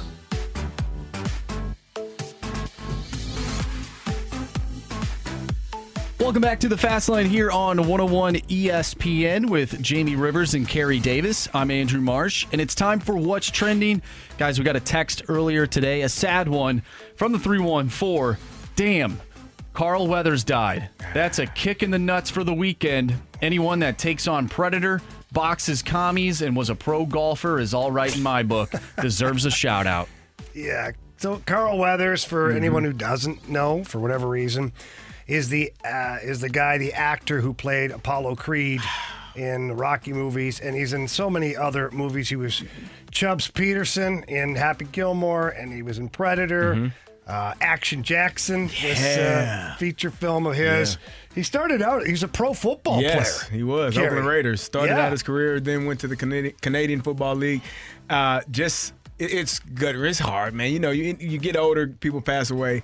Carl Weathers will always be remembered. And I, I mean, Apollo Creed, definitely mm-hmm. my favorite character. It's unbelievable the job he did. And, you yeah. know, I I watched a behind-the-scenes thing on Rocky mm-hmm. a number of years ago, and, I mean, he was just perfect yeah. for that role. Yep. And they talked to, like, former teammates, and they're like, he was fun, but he wasn't, like, outgoing. Yeah. He, was, he wasn't, like... And then so to see him create this character yeah. and come in and be, like, this Apollo Creed larger than life... Like, what is Rocky without the Apollo Creed oh, character? Nothing. Nothing. I mean, you, you have to have that that that person that, that yeah. you kind of, who started as an antagonist, a guy that you were trying to beat, but then became best friends. And then, you know, not this is not a spoiler alert. If you haven't seen Rocky four, shame oh, on you. Oh, no, don't go there. Yeah, he passes oh, away. Man. Come on. Come on. It happened in like eighty something, right? Come on. And so yeah, then you got to fight for your brother. Yeah. In Russia, like now we got Creed. Now you got the yes got the sequels. Those yes. movies are great. They're they actually are. really good too. Yeah, very, so, very, very nice. Sad very day for all of us, whether it's the movie world, the sports world, anything at all. Carl Weathers, you will be very missed. Yes, guys, it is the All-Star Break in the N H L, and Robert Thomas is representing your Saint Louis Blues, and he will be on Team McDavid. How about Connor McDavid choosing Robert Thomas? I'm excited to see. Hopefully those two are on a line. I would love to see that. Yeah, who wouldn't want to be with McJesus? Robert Thomas, you could see he had that little crap-eating grin when they pick, when McDavid says his name. He's like, shit, this is going to be fun. And, oh, by the way, you got Draisaitl, too. Oh, sign Boy, th- this might be a lot of fun. I, I I think it's going to be a, a good time for Robert Thomas. He's from the Toronto area, so he's going to have a whole bunch of friends and family and whatnot at the game. And it is quite the experience, especially when it's in a place like Toronto, because the whole hockey world descends upon mm-hmm. that area. And, you know, T N T cast is there. So many alumni players are there. It's um, it's probably fun and overwhelming at the same time for Robert Thomas, but hey, I think enjoy the moment. It's it's not a very serious game. Enjoy the moment. Show off your skills. Have fun with the guys that you're playing with. Well, speaking of the uh, All-Star game and the festivities, it looked like Michael Bublé was having himself a good time. Is it? He uh, literally said in a post-game, or not even post-game, but the, the press conference. Post-draft. Post-draft that he was on mushrooms or microdosing on shrooms. He said his buddy told him he was microdosing, or he's like, and he's like, nah-uh-uh, he, he, he said it wrong, and I was on mushrooms, I'm high as a kite out there. And he was. I was like, why? I like... I've seen so many things where Michael Bublé like is, you know, being interviewed or just mm-hmm. talking and whatnot, and he's a very nice guy. He's, he's a huge, big Canucks fan. Huge Canucks fan. Um, he has a hockey rink at his house. He's only there's two guys in Vancouver that have a hockey rink that I know of. Mm-hmm. It's Chad Kroeger from Nickelback. Mm-hmm. I skated on that rink okay. with those guys. That was kind of fun. And Michael Bublé. So he's a huge hockey guy. Um, but, uh, yeah, he was certainly very talkative and having a real good time last night. Well, I'm sure he's excited that the N H L and their players will be participating in the twenty twenty-six and twenty thirty Winter Olympics. You alluded to that in the Armstrong interview. This is super exciting. The N H L also has their Four Nations face-off in uh, coming up here as well, and those uh, countries will be Canada, Finland, Sweden, and the United States. So what do you guys think about the Olympics and this Four Nations face-off starting in twenty twenty-five? Well, here's what happened. I'll just let you guys in on something. Is the N H L wanted their Four Nations. They wanted this little thing. You know why, Carrie? Why? Makes money. No, well, of course. Right? Makes money. And so then the Players Association said, okay, we'll do this little Four Nations thing that you want to do. Our players want to participate in the Olympics again. Hmm. So, if you want your Four Nations or your World Cup of Hockey or whatever the heck you guys want to sell for major yeah. sponsorship, our guys are going back to the Olympics. And the N H L said, okay, deal. So there we go. What the the good news about it is, hockey fans get more hockey of yeah. best on best. Any, because it's during the season, correct? Yeah. Is there any concern about injuries Always. taking place? John Tavares went to the Olympics, what, I don't know, four or five years ago, six years ago now, depending mm. on when the last mm-hmm. Olympics was. And I think he blew out his knee or broke his leg or something crazy. How like much that. of a concern is that for the teams? Well, it's a huge concern. That, that where their guys are going over This there. is why they kind of backed away for a couple reasons. One, they, they had a huge battle with the I I H F mm-hmm. so and the I O C of getting actual footage and stuff. They weren't allowed to They weren't allowed to monetize anything really? from the Olympics. That stinks. So that got renegotiated. That. Because the N H L players draw a lot of eyeballs to those mm-hmm. Olympics. Um, so, you know, obviously there's there's all of that tied into it. But, yeah, th- there's a major concern that the players end up going over there and getting hurt. It, it just is what it is. So the teams take out insurance policies. From a financial standpoint, the team can watch its own back with right. extra insurance. That they, but from a player standpoint, yeah. you don't just you don't replace an Correct. Olympian. Correct. The thing about the Olympics, though, which I was super bothered that the N H L wasn't a part of, like the Olympics are the best players in the world, the best athletes in the world. Mm-hmm. How can you say that when you have amateurs playing? They need the well, N H L yeah. needs to be in the Olympics. Well, and I'm glad they're back. The problem that you had for a lot of years is that Canada and the United States wouldn't have they would have amateurs there, while Russian players mm. were professional mm. hockey players in Russia. Yeah. Finnish professional, like they're all playing pro hockey players. Yeah. And Canada and the United States were still in the mix. Yeah. You know? Well, that's what made the nineteen eighty Miracle on Ice team yeah. such yeah. a big thing because of that. Yeah, one hundred percent. And so it is fun to see best on best. I tell you what, man. It's going to be wild to see the rosters of some of these teams, especially Canada and the United States. Marsha, you and I started playing around with the United States roster, and it's mm-hmm. just like, oh, my God. Just think about this for your first couple of guys. You've got Austin Matthews, Matthew Tkachuk, Brady Tkachuk, Clayton Keller. Where do you go? And then you got Kale, or, uh, Quinn Hughes, Jack Hughes. Mm-hmm. Like, Pretty dude, good. It's going to be wild. Connor Hellebuck. Yeah, Connor Hellebuck. As your goaltender. I mean, they have a lot of Cale Makar. No. Oh no, he's from Canada. Yeah, don't you try to steal him. I know, I'm guy. trying to steal him. He went to he went to he went to school in the United States, Jamie. Yeah, he's an American. He, he took citizen. your education and ran. Yeah. By the way, we get a text from the three one four. Thank you, C D. I had not seen Rocky four and was going to watch it tonight. I do apologize. It, it was it came out in nineteen eighty-five. I hey, thought I was safe. Sometimes you just don't get around to it, you know? It had forty years, man. Hey, people are busy. They got jobs. They Clearly. got stuff going on. Come on. Mm-mm. Well, that's all we got for What's Trending, That's Jamie. it, Marcy? Uh, all right. Well, I mean, okay. Oh, we yeah. have one more thing okay, we can yeah, get to. Had some. Come on, buddy. All right, so Jim Harbaugh. Oh, yeah. He's interested in Saquon Barkley. Mm. Quote, he wants to run the football and he wants to use those guys down the field with play action. Saquon Barkley with Justin Herbert. Oh. Watch out, Kansas City. Watch out, Anthony. Yeah, that's a good pick. I mean, if they, if Saquon obviously had some, some contract disputes last season where he wanted to be paid, they franchised him. They ended up giving him something, but not what he was looking for. Um, if you can get uh, Saquon Barkley... I mean, I, uh, yes. Do you like the? Do you like that Harbaugh is already talking about like what direction he's going in? Yeah, I, I do. Like, I, I, I think... feel like he took that job knowing he has one of the best young quarterbacks in the N F L.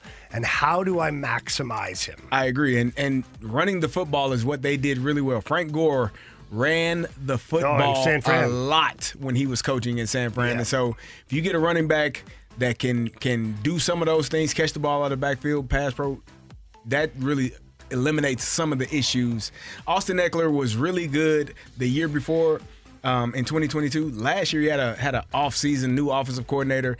Just didn't fit well in what they were doing. You get a Saquon Barkley who you can run between the tackles and really run downhill, and you got those guys on the outside. Yeah. We'll see how they well, how Harbaugh well said Eckler not going anywhere either. I mean, you keep him around. He, but if Saquon him. Barkley says is he's there. He's going to be a part of our team. If Saquon Barkley is there, he's starting. I don't doubt it, but I also don't mind two running backs yeah. that are hungry as hell to get I the agree. ball. I agree. You know, maybe get the best out of those guys. Those running backs, you got to watch them. You got to give them the ball. Beat them. All right, that was What's Trending. Okay, coming up next here. Um, th- we talked about we talked about this briefly earlier. Corbin Burnes traded from the Brewers to the Orioles. Mm-hmm. There's still a pitcher out there, unsigned, Oh, yeah. Unsigned. No, Blake I... Snell. That's what I said. He, he said no. Maybe it's him. Maybe it's Monty. Maybe it's oh, someone else. Yeah. We're going to talk about that next here on one oh one E S P N. We're right back to the Fast Lane Podcast, presented by Dobbs Tire and Auto Centers on one oh one E S P N.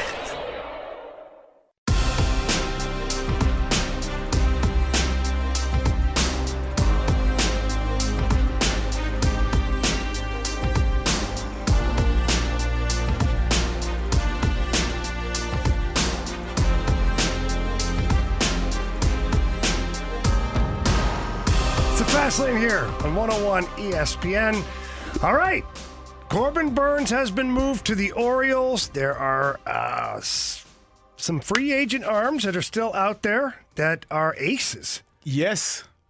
There was one that was on a show called Valuetainment, talking about what it would cost to sign this player. And the price seems to be right for the Saint Louis Cardinals. Let's hear what this player had to say. I've always wanted to make the game better, leave it in a better spot than I found it. I think I've accomplished a small part of that on the training side, but I've, you know, another, you talk about decade runs, you know, I have another decade run in me to, to help in a lot of other ways. Um, I'd love the opportunity to, to be able to do that. Okay. He also went on to say that he would play for league minimum hmm. with bonus incentives. That's... Nice. Marshy, what's league minimum? Was it like four eighty or something now? I think they renegotiated that. I mean, I... Well, that's where... You're... I'll look it up. This is where you're supposed to type it into that Google thing. So, if you could find a pitcher who is an ace, willing to play for league minimum with bonus incentives. seven hundred twenty thousand dollars. Okay, that seems like a pretty good deal. I'd take it. I would take it, too. Carrie, would you take that? Yeah? For me, yeah, right now, yeah. Sign me up, right? I'll go throw a ball. Yep. Yeah. Definitely. Okay. I'll that make some player videos. Is Trevor Bauer. Hmm. Now, how do you feel? How do I feel or how no, do the Cardinals no, no. feel? This is about our own personal opinion, because I already know, I think I already know where the Cardinals are headed. Your own personal opinion, seven hundred twenty thousand dollars. For a guy that was an ace, that finished off last year like an ace, even though it was in Japan. Mm. Hasn't pitched in the majors in two years no, since but twenty-one. He's pitched, but he's pitched. Hadn't pitched in the majors since I know, twenty-one. But he's still pitched. His he's stuff pitching. was still unbelievable last year. He's thirty-two now, thirty-three, thirty-three years old. He got to lose.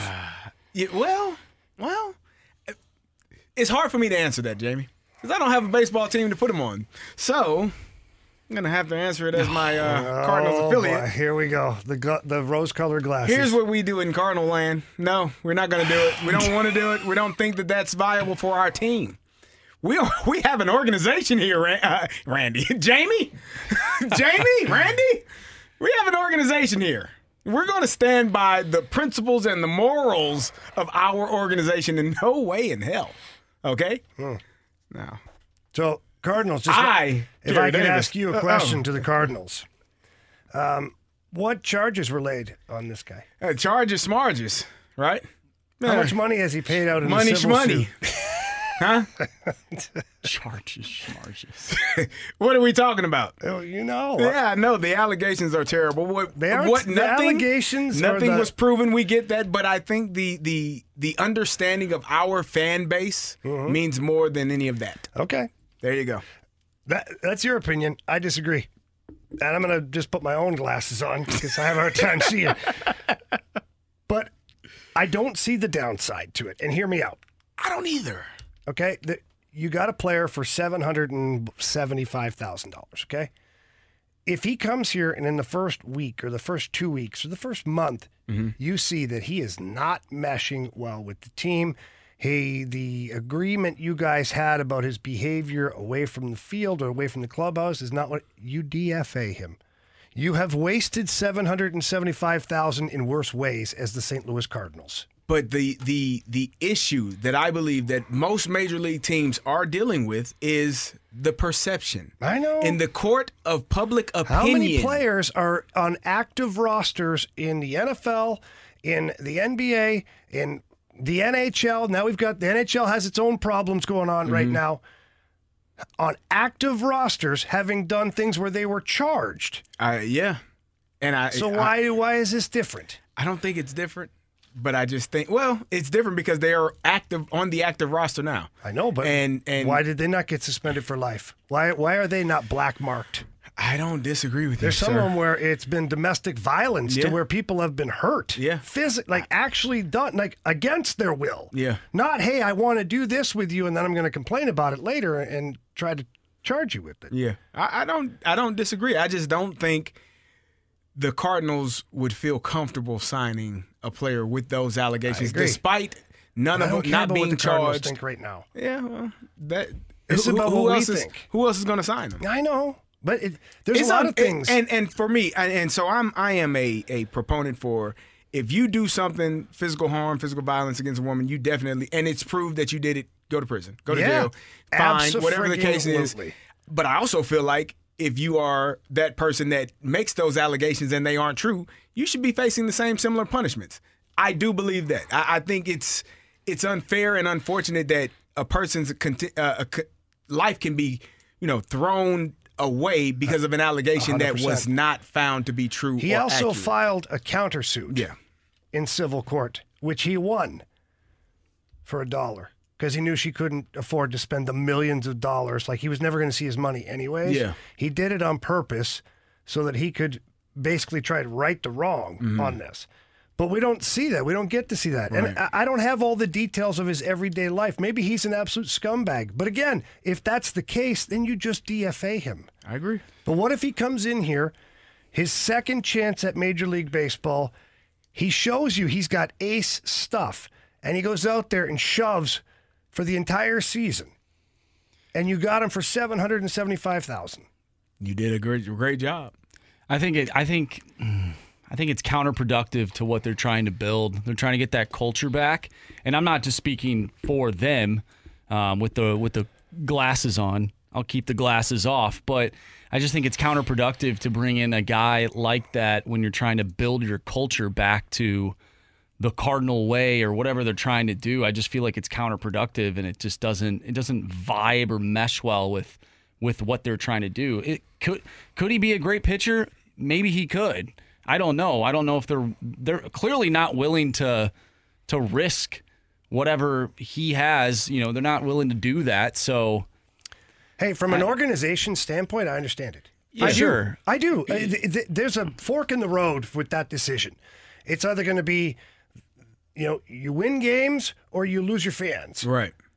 And maybe both. Maybe you win games and lose your fans.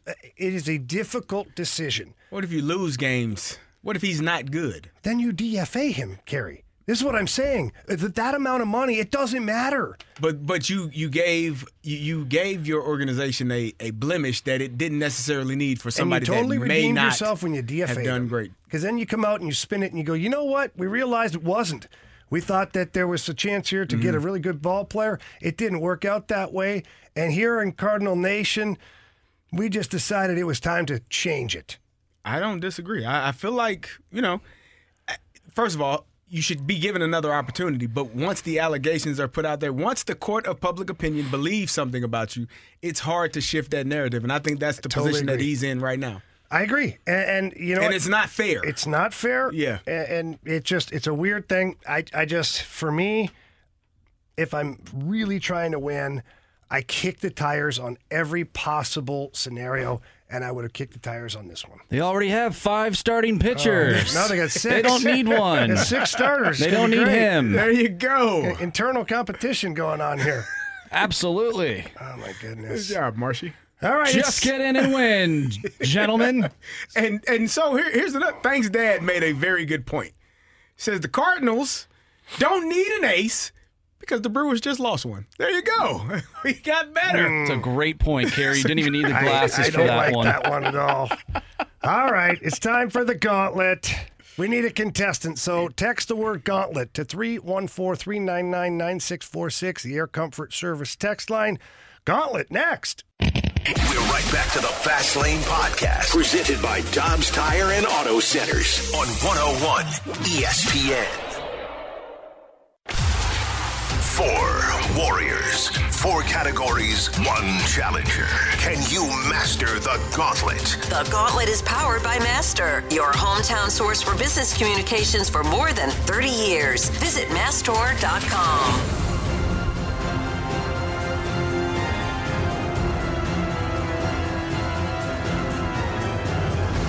Welcome back here to Fast Lane. It's four oh three, your time check brought to you by Clarkson Jewelers. It's time for the Gauntlet. We've got Andrew on the line. Andrew, how are we doing, bud? I'm doing good. How are you guys? We're good, man. We're looking forward to the weekend. How about yourself? Oh, yeah. Weekends are the best. Nice, nice. All right, so have you played, have you been in the Gauntlet before? I have, about a year ago. Okay, all right. So you know how this rolls then? Uh, yes, sir. Okay, so you're going to pick your opponent. You can go ahead and do that now. That's either Marshy, Carrie Davis, or myself. You know, Marshy beat me a year ago, so I need to get some revenge. Ooh. So I'm going to pick him. Oh, it's a revenge game. Those Battle are the of the best Andrews. Kind. All right. All right, so before Marshy bolts out of here for the cone of silence, tell Marshy to spin that wheel. Spin the wheel, Marshy. All right, Andrew, when you lost to An- Marshy last time, what was the category? Do you remember? Uh, it was hockey. Okay, mm. all right. So if you, you want to avoid that, right? You Would you like to avoid that, or would you do you want that again? Uh, I would take hockey or baseball. I think those are my two best ones. All right, buddy. Well, I got good news for you. It's hockey. Perfect. Yeah, we got hockey, so... Here's how it rolls. As you know, we'll go over the rules real quick. Each question is worth two points. If you use the options and you answer those questions correctly, it's worth one point. Of course, if you get it wrong, you get no points. Andrew, you good to go? Yeah, let's do this. All right, buddy, here we go. Again, the category hockey, question one. Robert Thomas will represent the note in this Saturday's N H L All-Star Game. Last year, Vladimir Tarasenko had the honor. Where was the twenty twenty-three N H L All-Star Game played? Uh, Florida. Final answer. All right. Number two. The Edmonton Oilers have won sixteen consecutive games, but who has the longest win streak in N H L history? I think it was the Detroit Red Wings. Final answer. All right, Andrew, we're on to question three. Saint Louis forward Kevin Hayes played his college hockey where? Uh, I'll need the options, please. All right. Was it Boston College, Michigan, or Minnesota?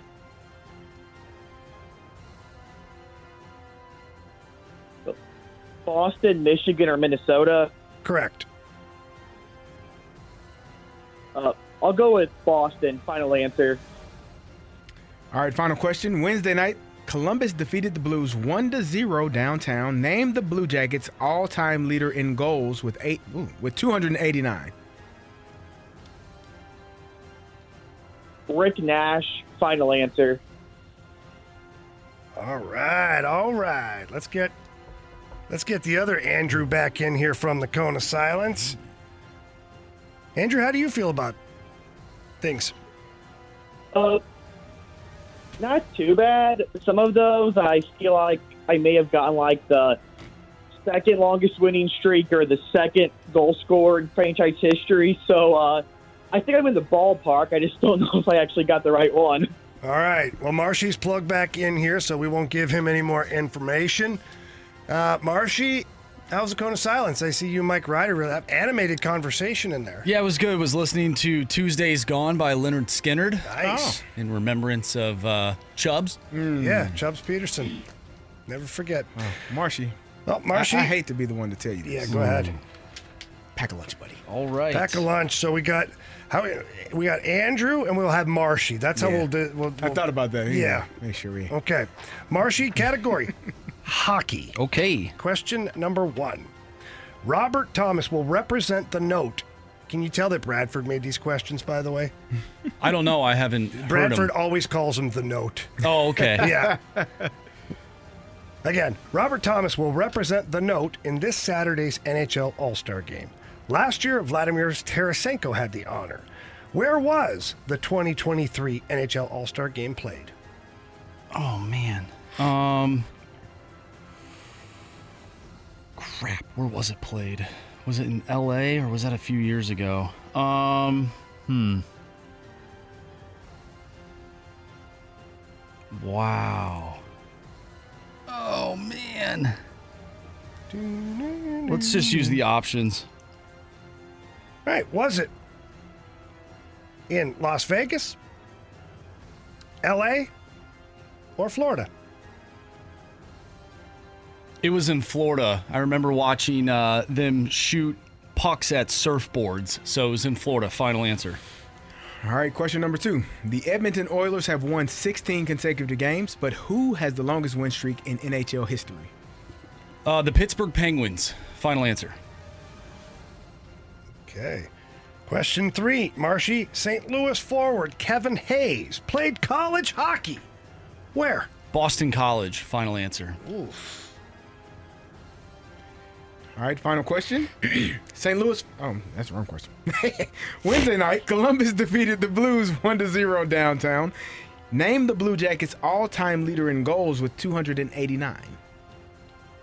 Wow. I'm trying to think of the guy that was probably there the longest, but does he have two hundred and how many goals? two hundred eighty-nine. eighty-nine. Nick Foligno comes to mind. He was there for a long time. Um...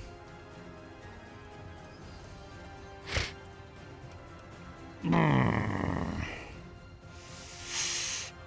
don't know anybody else that would play that long there. I'll, I'll go with Nick Foligno. Final answer. All right. Let's go over these. This is good. Yes, real good. Question number one. Robert Thomas will represent the note in this Saturday's N H L All-Star Game. Last year, Vladimir Tarasenko had the honor. Where was the twenty twenty-three N H L All-Star Game played? Andrew, you said Florida. Marshy, you said Florida. Answer is Florida. But mm-hmm. Andrew didn't need the options. Damn. Up two to one. Let's go to, well, just run through here. Question one, or question two. The Edmonton Oilers have won sixteen consecutive games, but who has the longest win streak in N H L history? Andrew, without the options, you said the Detroit Red Wings. Marshy, without the options, you said the Pittsburgh Penguins. Carrie, answer is? The Pittsburgh Penguins. Pittsburgh Penguins with mm. seventeen in nineteen ninety-two and nineteen ninety-three. Question three. Saint Ooh. Louis forward. Huh? Score check? Oh, you want? Yeah, go ahead. Score check. Three to two for Marshy. Marshy. Question three. Saint Louis forward Kevin Hayes played college hockey where? Andrew, you said Boston College. Marshy, you said Boston College.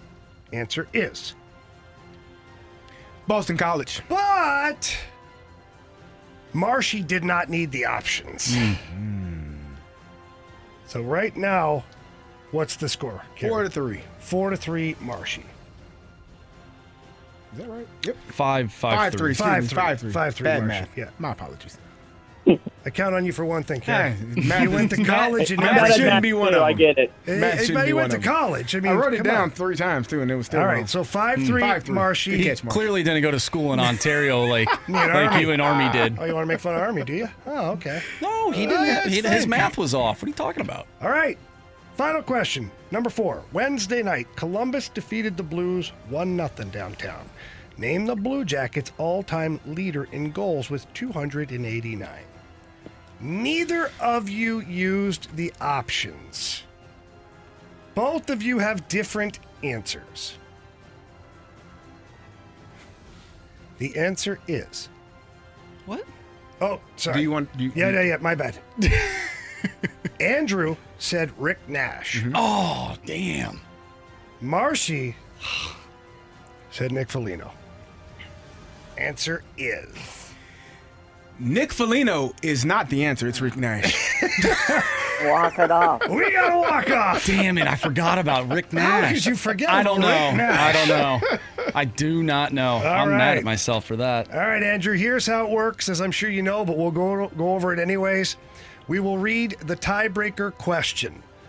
Do not say anything until Marshy Marsh writes down his answer. Once he writes down his answer, we'll come right to you, Andrew, and you give us your answer right away, and then we'll get a winner here today in the gauntlet. Sound good? Sounds good.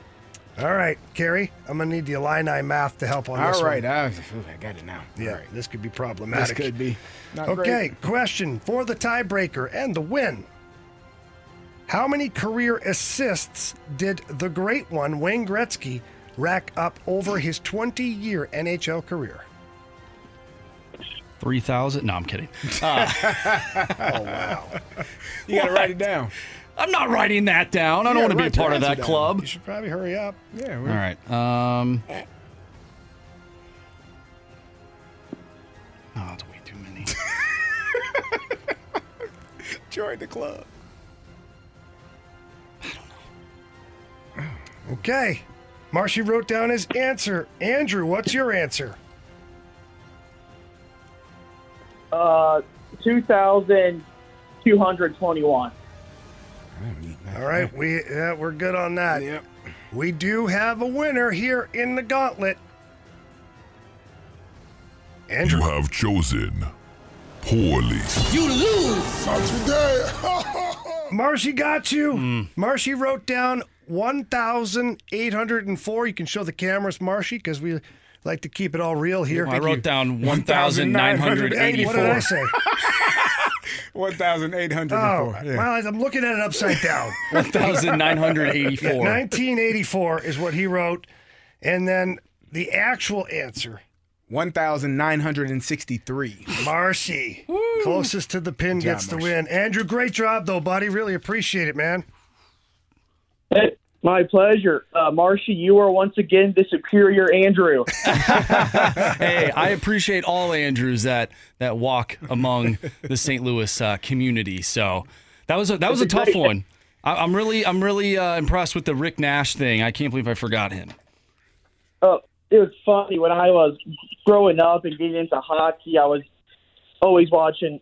When I went to Blues games, they're always playing the Blue Jackets, and Rick Nash was always scoring. So I just kind of thought, well, mm-hmm. he scored those all that time. Maybe he actually got the most. He also got blown up by T J Oshie two games in a row. That was my Rick Nash highlight. There you go. Yeah, he got Oshied. He sure did. Yeah, he did. All right, Andrew, job, do Andrew. me a favor. Go have an awesome weekend, okay, dude? I will do. You guys too. All right, good job, Andrew. All right, Marshy Marsh with the big Marsh. victory there. That's two uh, walk-offs for me yeah, in a row. You had to work for this one, baby. Yeah, that was that was a tough one. Nice job, man. Proud of you. Thank growing you. up right in front of, of our eyes. Thank you. All right, you know what? Hockey was the category. We're going to continue at hockey, and we're going to have uh, we're going to do our own assessment here of the Blues front office.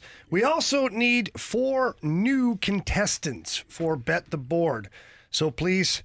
Uh, text in Bet the Board. Is that what you need, Marshy? Or bet? Any kind of bet to three one four, three nine nine, nine six four six. Marshy will be in touch with you, and we'll figure all that out, too, throughout the course of the show. But next, more on the Blues on one oh one E S P N. We're right back to the Fast Lane Podcast, presented by Dobbs Tire and Auto Centers on one oh one E S P N.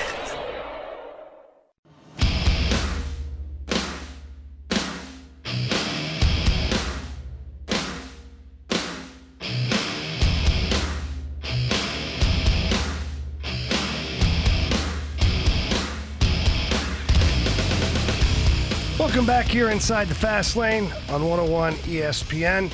We have our first Bet the Board contestant, our guy John, who's out on the, we'll call it the celebrity line right now, huh? Got some celebs in the house. John, how you doing, bud? I'm doing great. How you doing? I'm good. I'm good, yeah. Um, all right, so here's how it's going to work. We're going to ask you real quick who you, what horse you want to pick here between Marshy, myself, Carrie Davis and Anthony Stalter. Marshy, do we give the results from last month? I can. I can. You ended up winning.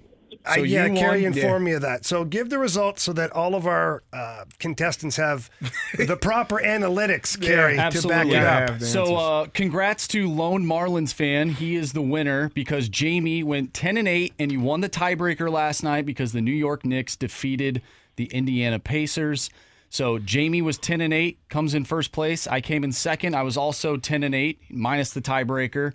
Carrie, you were eight and ten. You came in Damn. third, and Anthony was in last, six and twelve. Ew. All right. So, John, there you go. There's your analytics. Uh, who yep. Who's your horse? I'm going to go with Marshy. There you yes. go. Yes.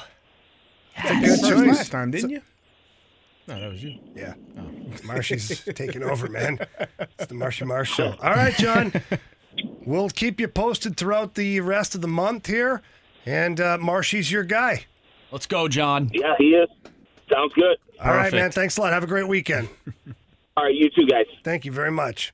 All right, so John is got Marshy off the board. Let's go back to some Saint Louis Blues. We talked to Doug Armstrong earlier today. Um, talked about a lot of things.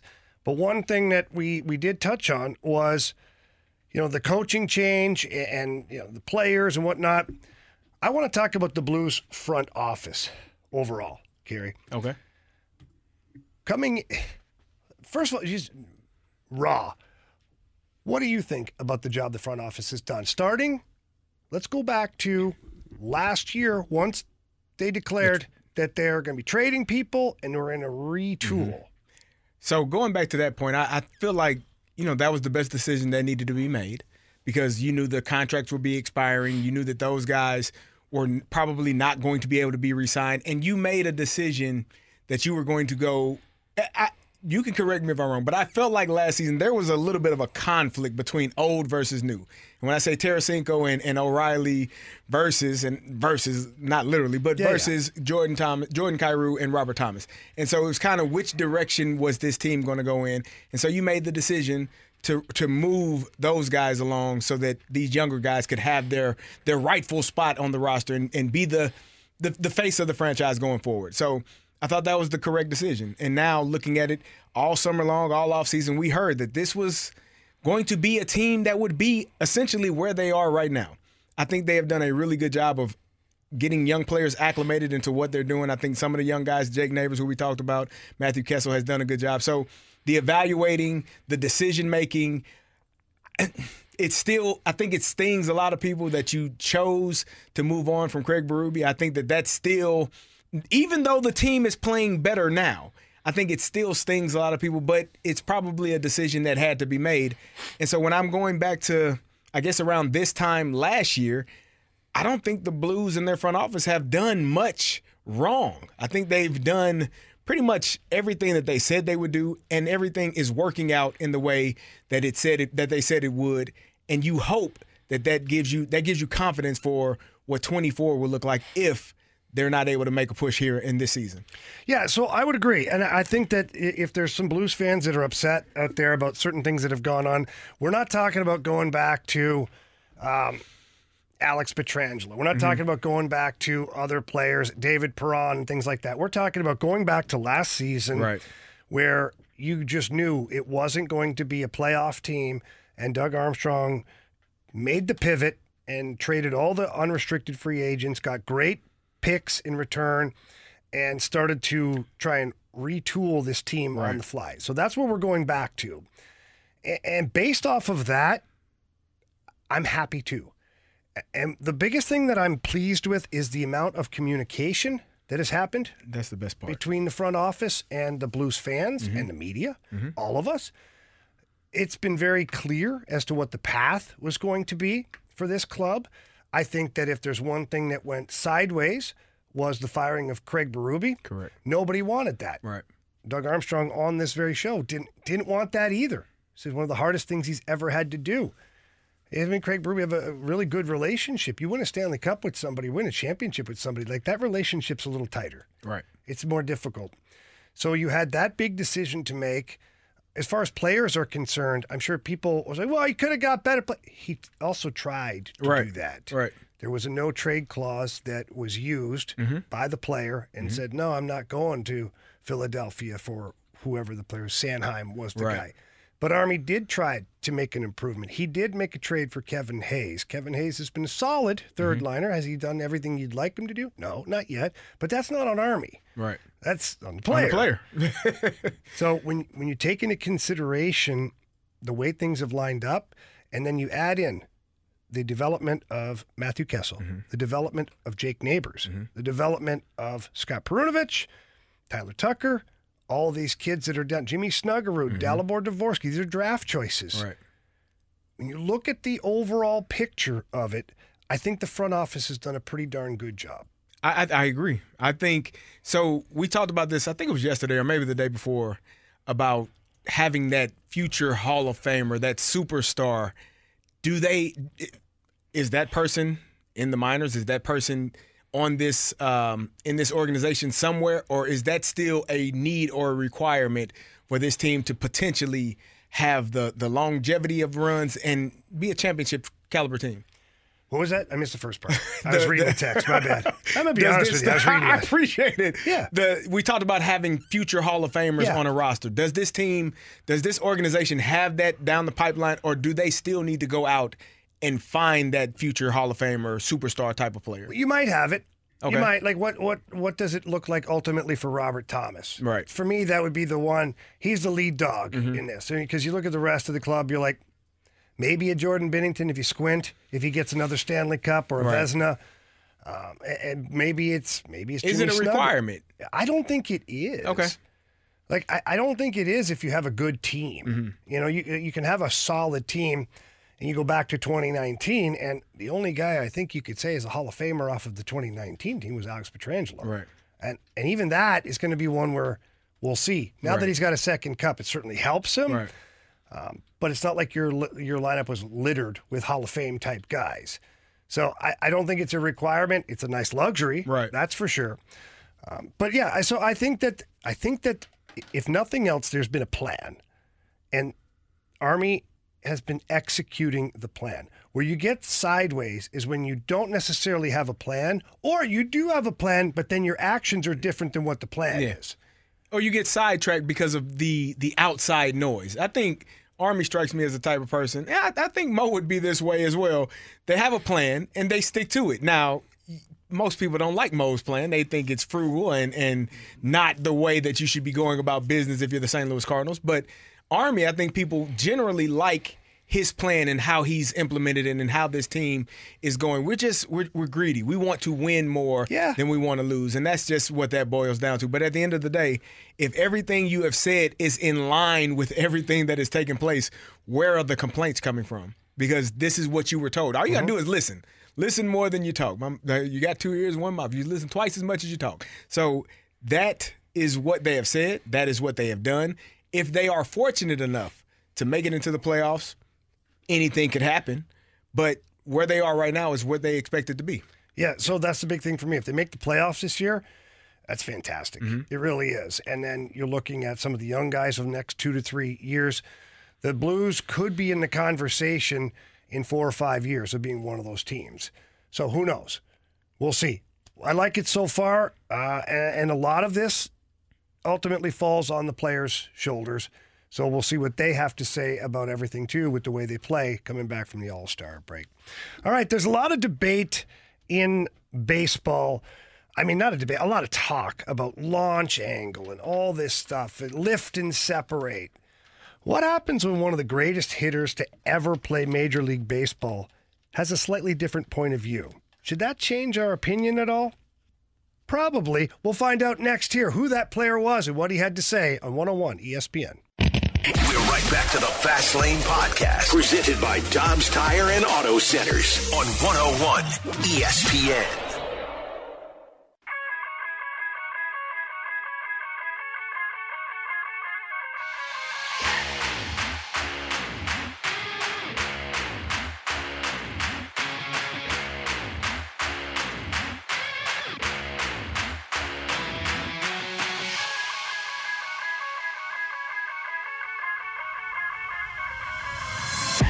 It's a Fast Lane here on one oh one E S P N. Time to go out to the celebrity line for our second Bet the Board contestant. And we've got Patrick with us today. Patrick, how you doing, man? Uh, great, sir. How are you doing today? I'm good. I'm good. Don't call me sir. Okay, so you're a so you're a hockey player, huh? That's right. There you go, baby. Well, you're gonna give that you're gonna give that stuff up and concentrate on golf. In honor of Chubb Peterson. Well played. Well played, Love Patrick. It. All right, buddy. Marshy's yeah. off the board, uh, and we've got Carrie, Anthony, and myself left to choose from. Who are you picking today? Uh, let's go with K D. Oh. C D. But C D, that's all right. C D, I'm sorry. Patrick, I'm no sorry, problem. Sorry. I like K D better. I've been called Carrie okay. with a K. I've yeah. been called Casey, Corey. Yeah. You called me Corey a couple of days ago. It's cool. Well, I called you that because that was Anthony's fault. Yeah, it was. And you were guilty by association. I, I don't know. That's what happens. It happens. If you're with the wrong guy, you get punched in the face, too. Sometimes. That's, you know how that happens, right? Got to hang out with the right people. That's right. Yeah, Patrick, you make a good point, Randy. Yeah, Carrie called me Randy earlier. earlier. That's not even close. I just look. I'm so looking to the left, and uh, I don't know. Man. Uh, we have Randy. Jamie. We have Randy. Unbelievable. This is Anthony calls uh, He does call me Jamie all the time. He does? Whenever you're not here, you're like, yeah, yeah. Jamie? I'm like, yeah, because we definitely favor. You're handsome, Doug. All right, thank you. Yeah. You and I. All right, Patrick. You got uh, you got uh, K D, C D, whatever you need. Patrick, let's do all it. Right, I got you. All right, have a great weekend, Patrick. All right, guys, let's go to our happy place. You got it, man. I'm with you. All right, see you. All right, so we've teased this a couple of times here. Now, Don Mattingly, not only one of the best hitters in the game, he's also a hell of a manager. He's had great success post-career as well. And he got into a discussion regarding launch angle. And everybody talks about lift and separate, launch angle, all these crazy terms. I like to hear it from the guys who did it the best. Mm. Let's hear from Don Mattingly regarding launch angle. The pitch is there and you hit it with the with the proper technique, it's going out of the ballpark. Uh, I don't believe in practicing launch angle because I think that lengthens your swing. And we're seeing a change in the game now. Guys talking about launch angle, pitchers are throwing the ball up. And and now that's there's going to be a weapon of up there, up there, uh, until guys will make that adjustment, either leaving that alone. But I, I believe in, like, there, there's a difference in practicing launch angle and trying to get the ball in the air, right? If I'm hitting line drives in B P at sixty miles an hour, that may relate to getting the ball in the air at ninety-five. Because if you're trying to get the ball in the air at ninety-five you're, or at sixty, you're lengthening your swing in batting practice. And now when you get to the game at ninety-five, you're not catching up with that. It's pretty good stuff right there. Listen, I never played baseball a day in my life. Not, not ever? Not, well, no, in, in growing up, not professionally. I'm not, I know, not yet. I, I, not yet. I still, See? I throw this first pitch out there. They may sign there me for an opening day start. I don't know. But here's the thing. I've heard, now I've heard Don Mattingly say it. I've heard Alex Rodriguez, and I've heard Albert Pujols say it. Now, I had to look up the career stats of Alex Rodriguez and Albert Pujols. I don't know if you ever heard of these two guys. They, they, I, maybe. They, so between them, I was doing the numbers, because I've like, these guys sound like they know what they're talking about. They've hit one thousand three hundred ninety-nine home runs just between those Ooh. two guys. And I heard both of those guys say the same thing as well. You don't try to launch angle or drive the ball. You just drive the ball. You don't try to have a launch angle to hit home runs. They are top five in home runs all time. I'm going to listen to those guys instead of a guy that brings me a sheet. Well, your launch angle is at thirty-five percent and we need it at twenty. What the hell are you talking about? How many have you hit? Then get the hell out of my face with that paper. I, that's how I feel. And when you hear professional athletes saying that, it makes more sense. Jordan Walker got sent down to the minors last year because of what? Well, they said he wasn't lifting. His his his launch angle wasn't good enough. But if the greatest players to ever hit home runs say it doesn't matter, then why would I need to listen? And you know what? To Jordan Walker's credit, which I respected more than anything, they asked him, well, what have you been working on? Nothing. I'm doing what yeah, I've been doing. What'd you change? Nothing. Nothing. Get the hell out of my face with that paper is basically yeah. what he said. So I think maybe you will see a shift in, in, in mindset and philosophy, but for me, I'm going to talk to the people that have done it. I, I say this all the time. If I want to be a doctor, I don't talk to my mechanic. And that's no offense to anybody that works on cars, but when I want to become oh, a mechanic, yeah. I go talk to the mechanic. Yeah. I want to learn from people that are doing or have done the job that you are asking me to do. Yeah. So, yeah. So uh, listening to so many baseball players, including Don Mattingly just today, but we have Matt Holliday on all the time throughout the season, and I, I would say that Matt Holliday was a pretty darn good hitter. to say the least, okay? Yes. He also talks about driving through the ball.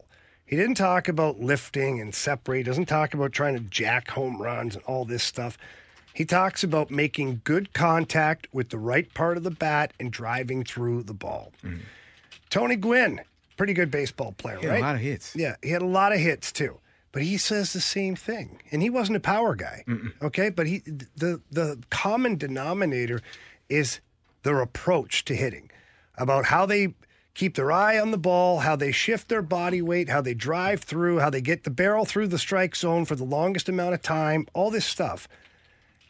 And so I, I think that I think the launch angle can be a product of the process, mm-hmm. meaning that if you're swinging it the right way, and again, I've never taken a major league at bat. Don't I'm not a hitting coach, don't claim to be at all.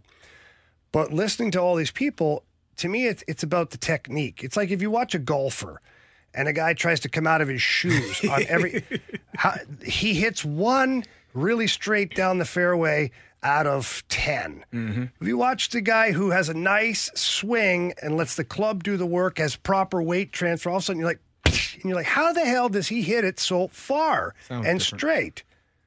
It's, to me, it's the same concept. I know the swings aren't the same, but the concept of how to, making sure you have the right swing. So it's going to be interesting to see how this evolves over the next couple of years, because you know, there's so many people that are focused on this. Uh, we'll see if the the old guard starts to open up the eyes of the new guard. That's when I when I talk about analytics. Those are the analytic numbers that drive me crazy. Like the, the your twenty-eight percent or whatever the percentage is. It's not. It needs to be at twenty-two. Man, make contact. Talk to some of the people that have done mm-hmm. it. You you made it to the to the major leagues, having success doing the things that you have already done. I. No offense to any of those guys and gals that work in the analytics department that crunch numbers and and do all of the work that is required to to run and help run a franchise. If they ain't never picked up a bat to swing it in a major league, stay in a professional stadium, in a professional setting, I don't care. Against a professional pitcher. Against a professional pitcher. I don't care. Yeah. I just don't. I'm with you, man. It's going to be fun to watch, and we'll see, again, we'll see what happens, but it's always a great discussion when it comes to hitting uh, the old school versus the new school versus what should work, what doesn't work, all that stuff. So lots of fun to talk about. What also is lots of fun to talk about is the Sports Six-Pack. So please text your questions to the Air Comfort Service text line, three one four, three nine nine nine, six four six, or jump on to the Air Alliance Team Heating and Cooling YouTube channel, where we've got the snake pit that's always active. Marshy loves to peruse the snake pit, so if you have a question, you can drop it in there as well, because the six-pack coming up next on one oh one E S P N. We're right back to the Fast Lane Podcast, presented by Dobbs Tire and Auto Centers on one oh one E S P N. I have a question. It's time for the Fast Lane to answer your sports questions. I want to ask you a bunch of questions, and I want to have them answered immediately. Asking me all these weird questions. Answer the question. Answer the question. Answer me! The Sports Six-Pack is now. All right, it's the Fast Lane here on one oh one E S P N. Time for our six-pack. Question number one. All right, gentlemen, today is Groundhog's Day. Uh-huh. So Where's I got a question for you. Puxatawny Phil. Mm-hmm. I believe he did see his shadow or he did know. not. I don't know. Either Apparently way. spring's th- coming. Yeah, oh, so wow. I don't know the difference between the two, whatever. But anyways, if you could relive a day, now I'm thinking of Groundhog's Day with Bill Murray, Bill Blanken Murray. Yeah. If you could relive a day in your life, wow. which day would it be? Oh, that's crazy. That's tough. I don't know if I can answer that because it's, it's C D, you got kids, right? Yeah. So you're like, uh, I could relive a day like the birth of my first child, but then the other three are like, what yeah, about mine? Yeah. We're going to deal with that all the time. Who do you, who's your favorite? How about we How about we say if we could relive a day non-family related? Okay. What do you think about that, Marshy? That sounds great to me. Yeah. For me. I want, that one should be really hard. it, it was actually yesterday, uh, two thousand nine. Hmm, how many years that was? Super Bowl. Yeah. Yeah, that was a hell of a day. We had an after party with Snoop Dogg. It was, man, listen, you get that championship. That was, that was, that was pretty cool. Yeah. Like just the entire day and then afterwards and then, you know, a few days later you had the, the parade. I had, I got a video that I, I don't know, I found it a few years back of us on the float on top of the cars going down one of the streets in Pittsburgh. It was just, man, it was a great time. I don't remember any of it. Uh-huh. Like, it's just, it's a blur, but for me, that would be it. That's awesome. It's a special day. Marcy, what about you? Uh, I'd probably pick a, a, a sports day, too. Um, Winning the old Pee Wee Quebec? No, I don't know if I'd pick no, that. I don't even okay. remember that day, to be honest. Wow. Um, You're kind of young for so that. So long ago. Oh, By okay. the way, good luck to to the, the team that's playing this year. Yeah. Good luck. Um, hopefully you can bring home the second championship ah, here in Saint Louis. See what you did there. Good but uh, I had a blast going down to Tampa Bay for the Frozen Four when North Dakota was in it. They played Denver, and then they took on Quinnipiac in the championship. But honestly, that semifinal game was unbelievable, and I think I would relive that just because it was so much fun. Um, there's a place down there, and I don't think it's there anymore. It was called Ferg's Live. Great establishment, outdoor. It was so much fun. Um, I definitely would go back there and relive. Well, honestly, I'd relive the whole weekend, but if I had to pick a day, I'd go with the semifinal game. Awesome. All right, well, for me, it's one of two, but the one that's easy is winning the World Junior Championship up in Canada when there was a lockout, no N H L hockey. We were the only thing going. Mm. And it was pretty amazing to win the gold medal and have the whole country like going crazy at the same time. That was pretty cool for me.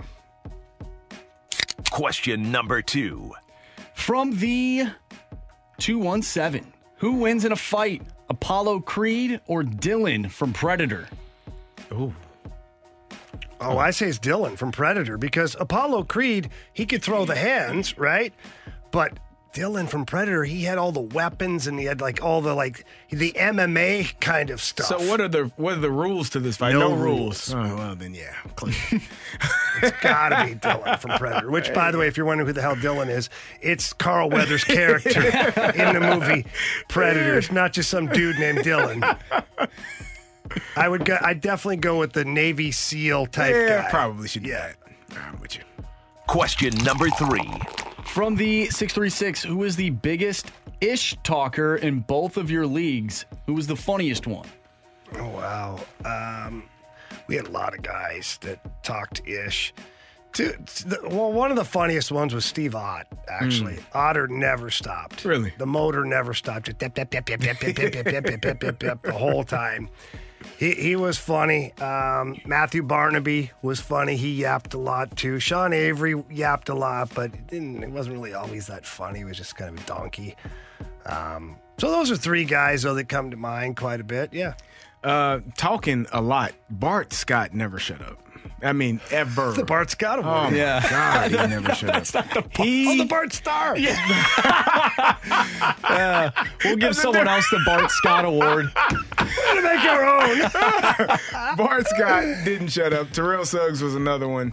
Um, the funniest thing I heard on the football field, that it wasn't funny at the time, it was in college. Uh, Sean Phillips, who actually played for Purdue but went on to play for the um, Chargers. We were playing each other, playing against them, and, and he was like, man, you guys suck. He's like, you belong in the M A C. And at the time, it was like, it was such a disrespectful comment that that got under my, we were terrible, Jamie. We were one in ten. He was like, you, like he was really disappointed that we were a Big Ten. Like he, felt he was bad. Right. He felt bad. He was partly right. He was right. Yes. He was like, you guys. It wasn't. It wasn't. He's like, man, you guys really suck. Uh, Y'all belong in the M A C. Playing on the, Tuesday. Get the hell out of my face, man.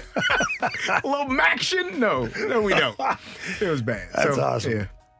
Going back to the the Steve Ott chirping, one of my favorite videos is him taking a face-off, and he's he's talking about his his face-off numbers. I oh, can't yeah. remember who he went up against, but those mic'd up moments in the N H L are hilarious, and he was in a few of them. Yeah, he's he's a funny dude, man.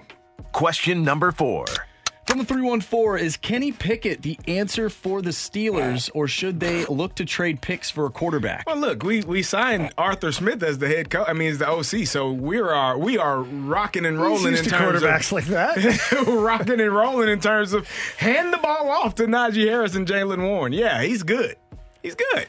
We're going to play action pass. We're going to get under center, hand the ball off downhill to Najee Harris and Jaylen Warren. Then we're going to ho- have some play action passes downfield, some dig routes over mm. the middle. Those safeties get out of there, one deep, one over. Yeah, we're, we're going to be good. You're really praying, aren't Pat, you? Pat Fire, Fryermuth over the middle. We, we are set. I'm excited. Can't Speaking you tell? Where are the glasses? Yeah, you should have the glasses. Yeah. Sorry. Yeah. There we go. I tell oh, you what, Steeler-colored glasses right there. Arthur Smith is uh, uh, what we're looking for. Uh, it sure is. We're man. thrilled. All right, you got time for one more. Yeah. Question number four. All right, from the three one four, would you rather get caught completely unaware with your head down by a shoulder check from Scott Stevens, or be ready for it but have to fight Bob Probert?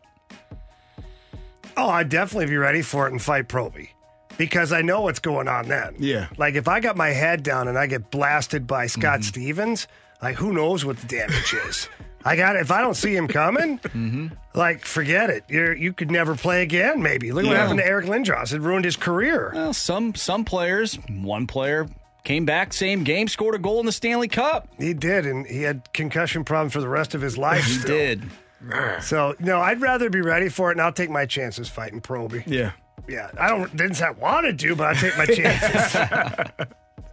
All right, that's what we got for the six-pack today. We got a five-pack in. That's pretty good, pretty close here on a Friday.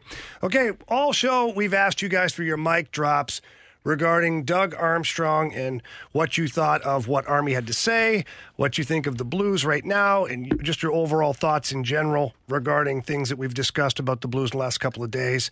We'll get to your mic drops next here on one oh one E S P N. We're right back to the Fast Lane Podcast, presented by Dobbs Tire and Auto Centers on one oh one E S P N.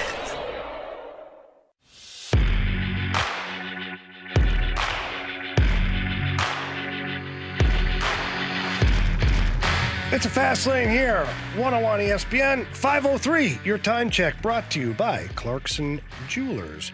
We head out now to the Celebrity Line for our next Bet the Board contestant. We're joined right now by Aaron. Aaron, how you doing, bud? Doing great. How are you, gentlemen? We're doing pretty good. We're getting closer and closer to the weekend here, so that's always a positive thing. You bet. Outstanding. All right, man. So Marshy and C D are off the board. You've got Anthony or myself. Who are you picking? I'm going to go with you, Mister Rivers. All right. That's a smart play, considering I just won last month. Just saying to all those other guys who didn't pick me, right, Aaron? Uh, hey, that's what I'm going with. Attaboy. I love it. All right, buddy. Well, good luck. I will do my best for you, and uh, okay. hopefully we're talking to you again real soon. Yep. Sounds good to me. All you guys right. have a great weekend. You, you too. Aaron. Thanks, buddy. You bet. Bye-bye. All right, so we got, uh, is that our final one, Marshy? Yeah, one more. We got one more to go. Okay. We asked for your mic drops and your voicemails over at our Air Comfort Service text line regarding the Blues and Doug Armstrong and your thoughts about Army overall. Our first mic drops from James. Here's what James had to say. Hey, guys. So let me say that I am impressed with the work ethic of the team since the change of coaching. They still play some crappy games here and there like they did against Columbus, but more often than not, they have a lot more fight in their game, and it's been a lot more fun to watch them play. Definitely better than it was last year. Hopefully they make the playoffs, but if not, I think they're going to put up a good fight against the other competing teams.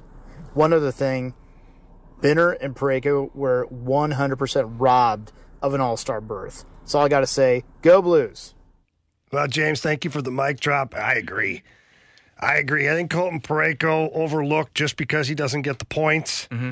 It's not flashy, you know. Uh, and Jordan Binnington, unfortunately, the month of December is probably what stopped him yeah. from getting to the All-Star game. It just, not that it was a bad month for Jordan Binnington, the numbers weren't great. Yeah. So it is what it is. But, um, you know, your thoughts on what James said?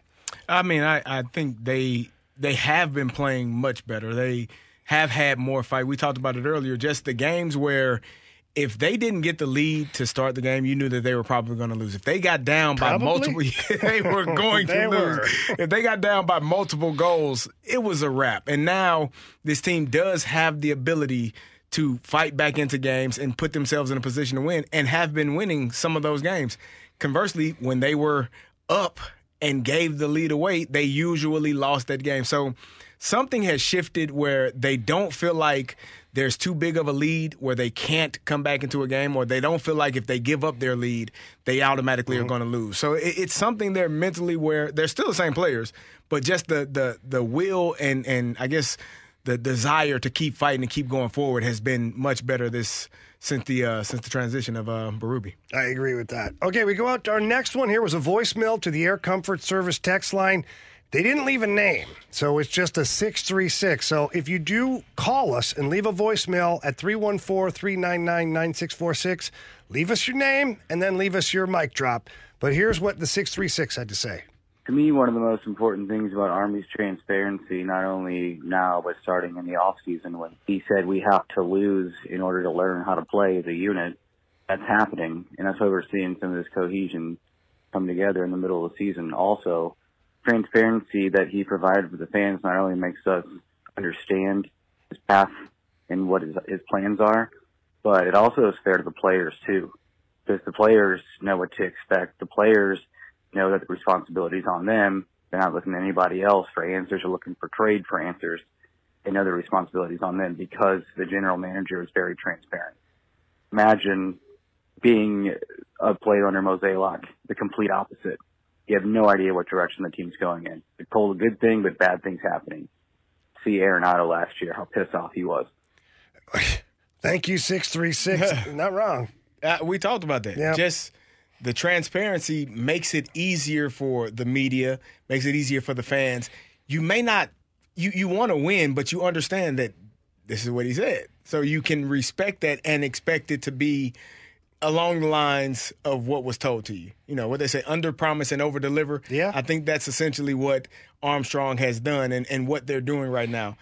Conversely, when you talk about Mozeliak, at times I think Cardinal fans get frustrated because they feel like the transparency isn't as transparent. Like you don't you don't get you get you, you hear stuff, but it's kind of left up to your decision to decipher it, how it's being said. Yeah, and here's what I agree. Now, I'll further the conversation. I feel like sometimes the way John Mozeliak talks about the team and the Cardinals, it's almost like he wants you to believe that everything's okay. Yeah.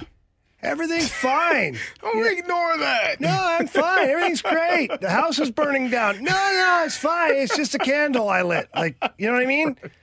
Where and, and I think that that's where people get frustrated is they see something different than what he's communicating, right, and they feel like they're being lied to or mm-hmm. talked down to, yes, like they're not intelligent. Yeah. And I think that people, although they don't always agree with every decision Army makes, because mm-hmm. that's a fact, you're not going to agree with it. Heck, he got booed at the Enterprise Center this year after firing Craig mm-hmm. Berube. That's how passionate some fans are. But if nothing else, you at least know, like, he's not putting lipstick on a pig for right. you. He's calling it what it is, and for him to say the team is kind of exactly where we thought they'd be or where we expected them to be tells you, okay, he knows what there's there's work to do.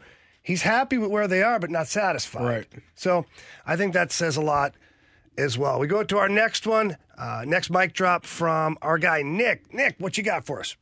I absolutely love hearing Armstrong talk. Uh, he seems clear, concise, he's honest, he's transparent, and it's awesome. I think that you can see the rationale in his decision-making and why they are where they are. Also, the Blues won in twenty nineteen, which they hadn't done ever. So I think he obviously has a huge part in that, and he's also got us on the road to success. I'm really excited about all of our prospects.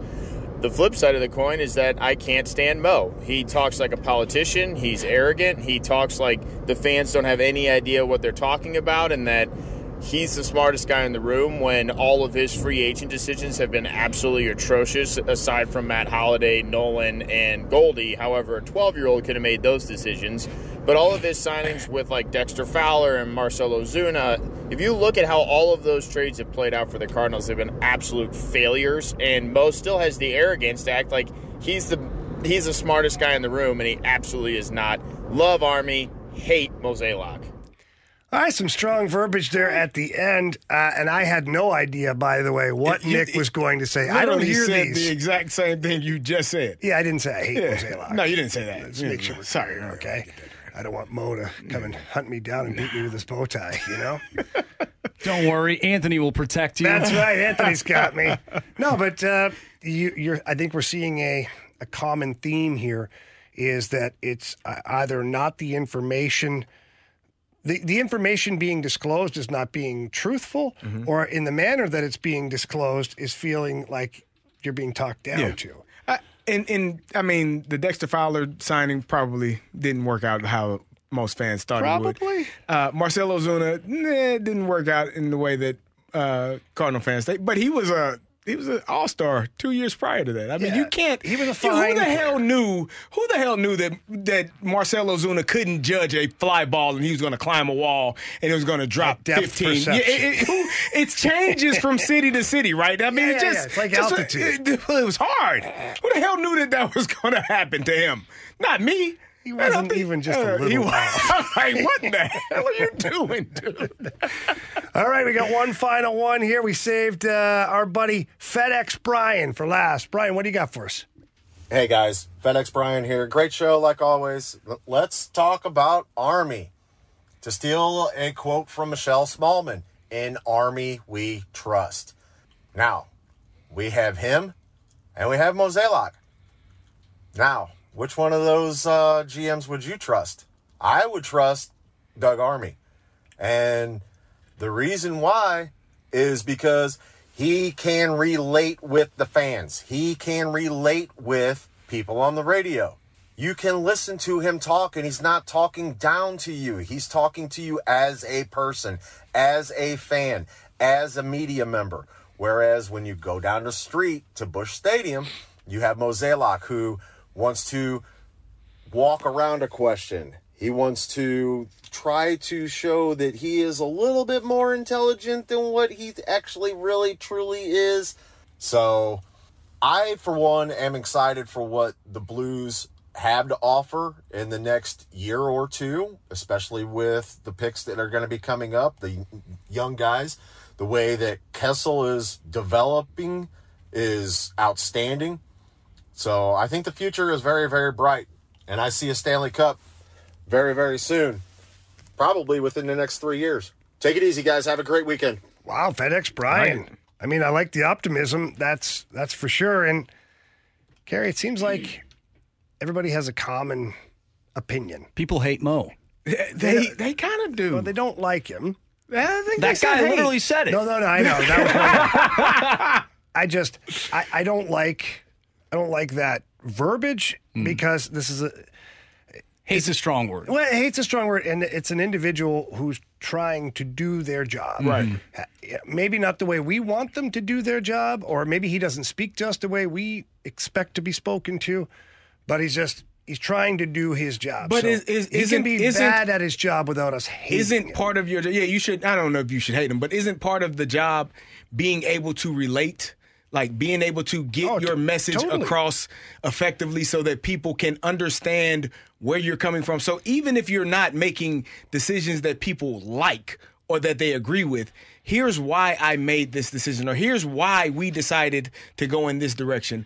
When you don't give people, when you, that is the part that I think bothers people, mm-hmm. is the inability to be, as we've heard, transparent or talk to people as if they are extremely vested into what you're doing, because if you act like they're not a part of it, which I think at times probably comes across, because they are truly vested in everything that the Saint Louis Cardinals do. So as as an ambassador or a leader or a a, a figurehead of, of a, an organization, that is part of your job to let people in on what's going on, because they are truly vested in spending money with what you're doing. They're your consumers, right? There you you go. Want to let people know what they're buying, right? And and why it's going to work. Yes. And even and like you said, even if it doesn't work, at least people know that there was a solid, clear direction, other than, well, you know, the culture's a little a little banged up and we need to get some some veterans in here. Yeah. Really? How is that going to translate to the field? Right. And if it does, great. But like, tell how me how? Tell me how. Yeah. Like, yeah. are these? Are you bringing this guy in because they need to work? Like, because some players need to work on hitting or fielding, or like, what is it? For me, great leadership would be, you know what? Last year we ruined uh, Wilson Contreras' first year. We did not step out in front of this. We made mistakes. We did not um, go about this in the right way, and things were said that were not true, and we should have gotten in front of it, as opposed to. Yeah, I, the media is making it a bigger deal than it actually is. No, the hell we were not. We were actually saying what was being said, and then it became national news. And I'm sure that the blame fell on local media as to as to part of the reason that it became national news. No, it became national news because you signed a man eighty-seven point five million dollars and then said he was not going to play the position that you signed him at. And then you had pitchers saying we can't pitch to this guy because he's calling pitches that we don't have. And nobody stood in front of him. Leadership is standing up and taking those shots and making sure your players are protected from nonsense that goes on that you should have done. Yeah, I agree one hundred percent with all of that. And I think I, here's what I'm going to say regarding the Wilson Contreras stuff last year. And most of last year in general, John Mozeliak had never been in that situation before. As the president or general manager of the baseball team, he'd never been in a situation where a player wasn't, uh, the catcher wasn't one of the best players on his team, where the team wasn't winning more games than not. It was a situation he was not accustomed to, and I don't think he handled it the right way. In fact, I know he didn't handle it all the right way. At all. So none of them did. It, it's a learning experience for John Mozeliak, but where he should have learned from it is to get out ahead of everything and just start to talk the truth. Like, it's okay to say to the fan base here, hey, listen, we're going to liquidate some things here at the deadline because we're looking to try and make a charge here next year in our division.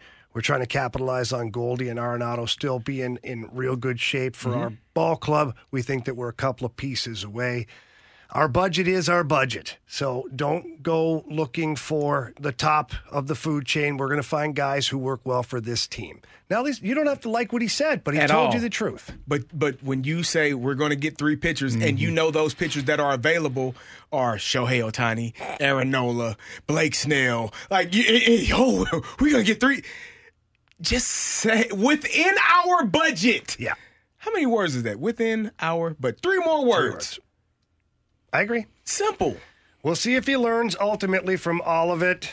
Um, but nonetheless, thank you for your mic drops. That was awesome. We appreciate it. We're going to continue with our last piece of the Blues here. We're going to talk about the goaltending when we come back on one oh one E S P N. We're right back to the Fast Lane Podcast, presented by Dobbs Tire and Auto Centers on one oh one E S P N.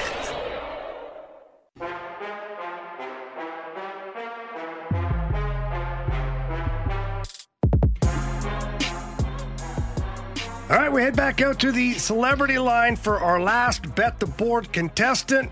We got Wild Bill on the line. Bill, how you doing? Hi, sir. How are you? We're good, man. We're good. All right. So who's left to pick here, Marshy? Oh, he's only got... He's, it's Anthony. Yeah, Anthony. It's Anthony. You got so, Anthony. Bill. That's all right. That's all right, Anthony. I'll take Anthony. All right. I've been I've been trying to get on for my uh, revenge matches against last year when you guys beat me on my birthday for the uh, pick'em thing. Oh, that's I, I right. I haven't got on yet. Yes, Marshy beat me. Uh, yeah, Marshy oh, does yeah. that. It was his birthday. I remember that. It was that. his birthday. I totally oh, remember that. Man. Oh, man. Well, we're glad you're back, Bill. We, we berated Marshy after that, just so you know, Bill.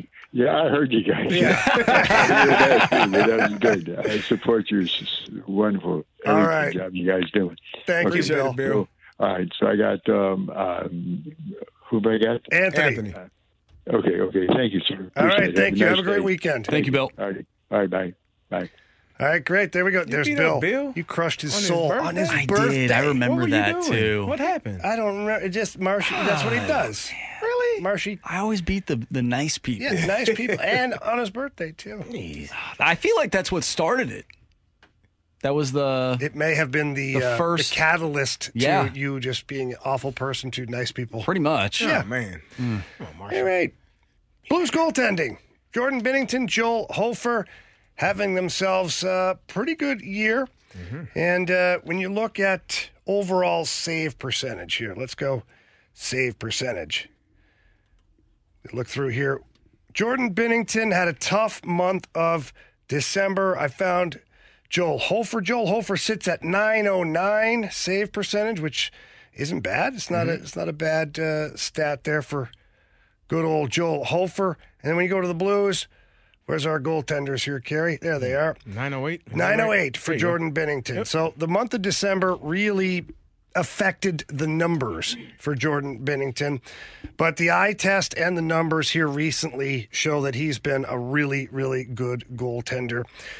So, Carrie, when you think about the Blues goaltending overall, you know, what are your initial thoughts, one, on the tandem, and then two, you know, how they've been so far this year? Well, I think they've been, you know, very good. I think when you're looking at Jordan Binnington and what he's been able to do, he's done a fantastic job. I know last year we talked so much about how how well he performed, but just the numbers didn't seem like they showed it because the Blues lost games. They were not a lot taking a lot of shots on goal and, and giving up more goals than you would expect it, but still performing as well as he could. This year there I think there have been some times where you you look at it and say, eh, probably should have made that save. Eh, probably should have got that one as well. But all in all, he's done a really fantastic job. And I think the tandem has worked well together as well. Yeah, I, I like the tandem a lot. What I like about both goaltenders, uh, if you take away the, the, the actual goaltending part, mm-hmm. I love the way they play the puck. Yeah. For, as a former defenseman, Carrie, let me tell you how much of a dream that is. Because when other teams dump the puck in and you're going back to get the puck, you're about to get your face planted into the glass. Mm. So if you don't even have to go back to get the puck, if your goalie can get the puck and you can just get open, yeah. and now your goalie either passes it to the other defenseman, to you, or fires it up somewhere else, it eliminates the forecheck. Yeah. And it eliminates guys getting run through the end boards. Right. So that I really like that aspect of both their games, Jordan Binnington and Joel Hofer. And I just, I watched Jordan Binnington and the evolution of him as a goalie has been fun to watch because he burst onto the scene, obviously, in twenty nineteen with that unbelievable run. Mm-hmm. And then he followed that up with a thirty-win season the following year. Then he had some things, you know, bumps in the road. He still was a good goaltender. Last year, the numbers weren't great.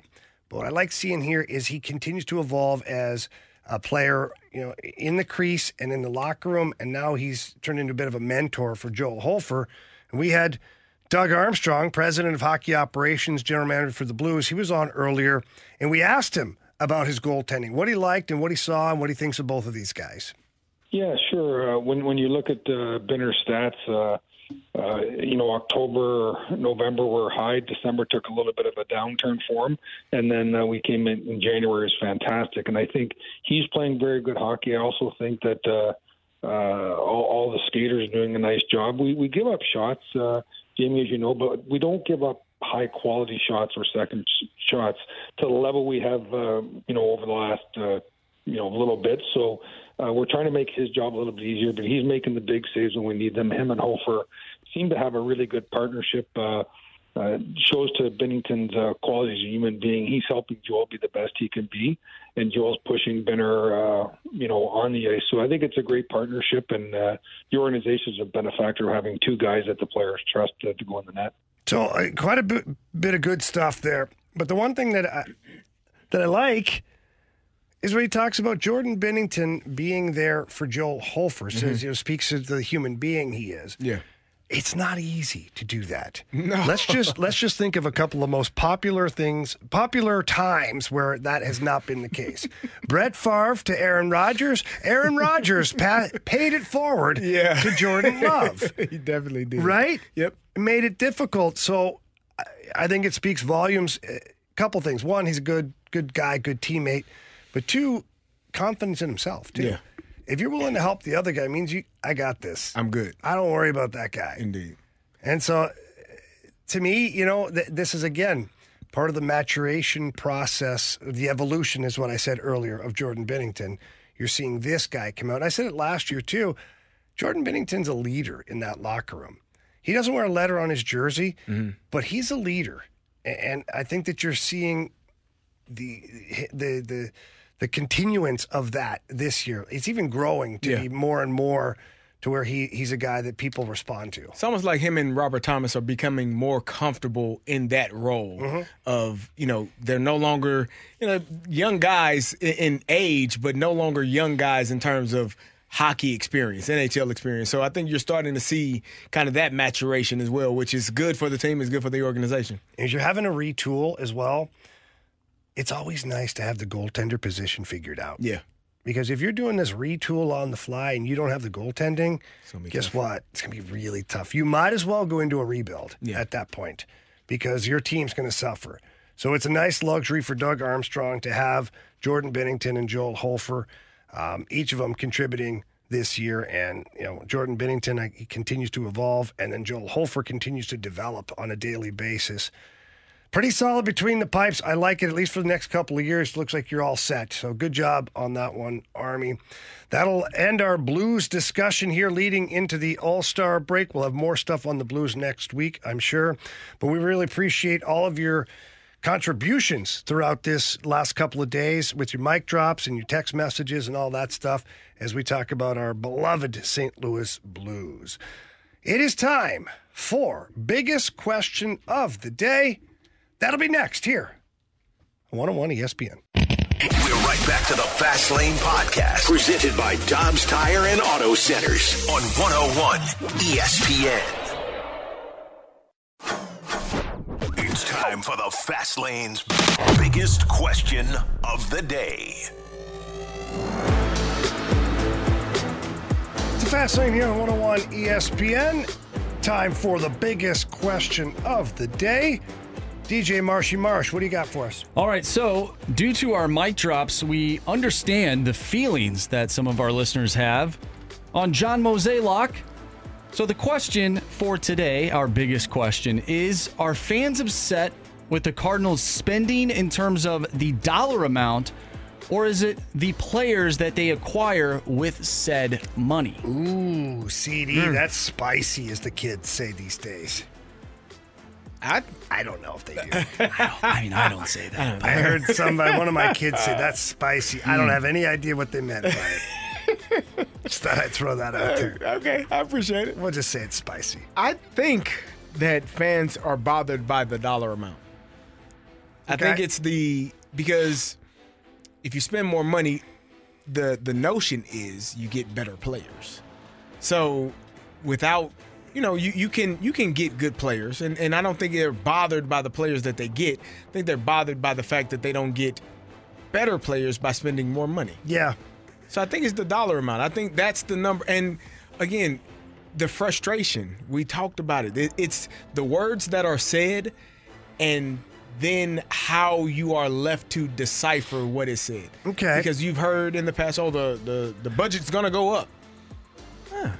twenty million, thirty million, forty million, ten dollars. ten dollars. We didn't say how much. fifty-seven dollars for you. It's a steak dinner. Maybe. Maybe. Just the steak, though. No yeah, sides. No sides. Don't get those. Just a la carte, baby. All right, so. Okay, but here's what I would have to say to that, and I'm just asking you because you brought up this guy's name earlier, Dexter Fowler. Mm-hmm. Were the fans upset with the dollar amount or the player? Ooh, I think the player after they saw the dollar amount. Yeah, but it's it's interesting, yeah, right? Because yeah. then you look at other guys too. It's it's like, do they really get mad at the dollar amount that's spent or the player? Because if the player sucks, then they, they get mad more. At the dollar amount. They're, yeah. Eh. It's like it's a weird... Well, if you... Yeah, you probably got a point. That's, I didn't think about it that way. I did not think about it that way. It's See, both, isn't that's it? That's it. I was going to say... I was As soon as you were talking, I was like, can I say both? And I'm like, that's kind of a cop-out. It is both. But it is both. Yeah. Like, you didn't spend the money, and then you spent the money... And then this guy didn't do what we needed him to do. That's right. So, so it, the answer ultimately is not spending the most money. Hmm. The answer is finding the best player and then not being afraid to pay market value for go. said player. Yeah, I think that's where the frustration ultimately lies because the, the Cardinals, You know, Anthony always, we always talk about the bargain bin, or I call it the pee pool. You know, the Cardinals go hanging around the pee pool, not that nice infinity pool. You don't want to go here. Into the pee pool. No, you don't, but no, you, yeah, you, you might got find to. Something. You never know, right? So I think that's ultimately what the frustration is for Cardinals fans, is that it feels like the Cardinals are never willing to spend the money. And then when they do spend the money, it's on the wrong player. So that also should not be on Mozeliak's feet. Like, that shouldn't be at his at his Finding step. The wrong player is. Finding them, but spending, not being able to spend yeah. X amount of dollars, he, it's not his money to spend. It's it's Well, he has a boss. He has a boss, and if your boss tells you, I'm only willing to spend X amount of dollars, then you have to go out and find players that fit that X amount of dollars mm-hmm. role, right? And and if you're unable to, well, then you run into some issues. But I think it's, it's we got a text from the five seven three D, all of the above. That wasn't part of the equation. But no, people get angry at it, and, and I get it.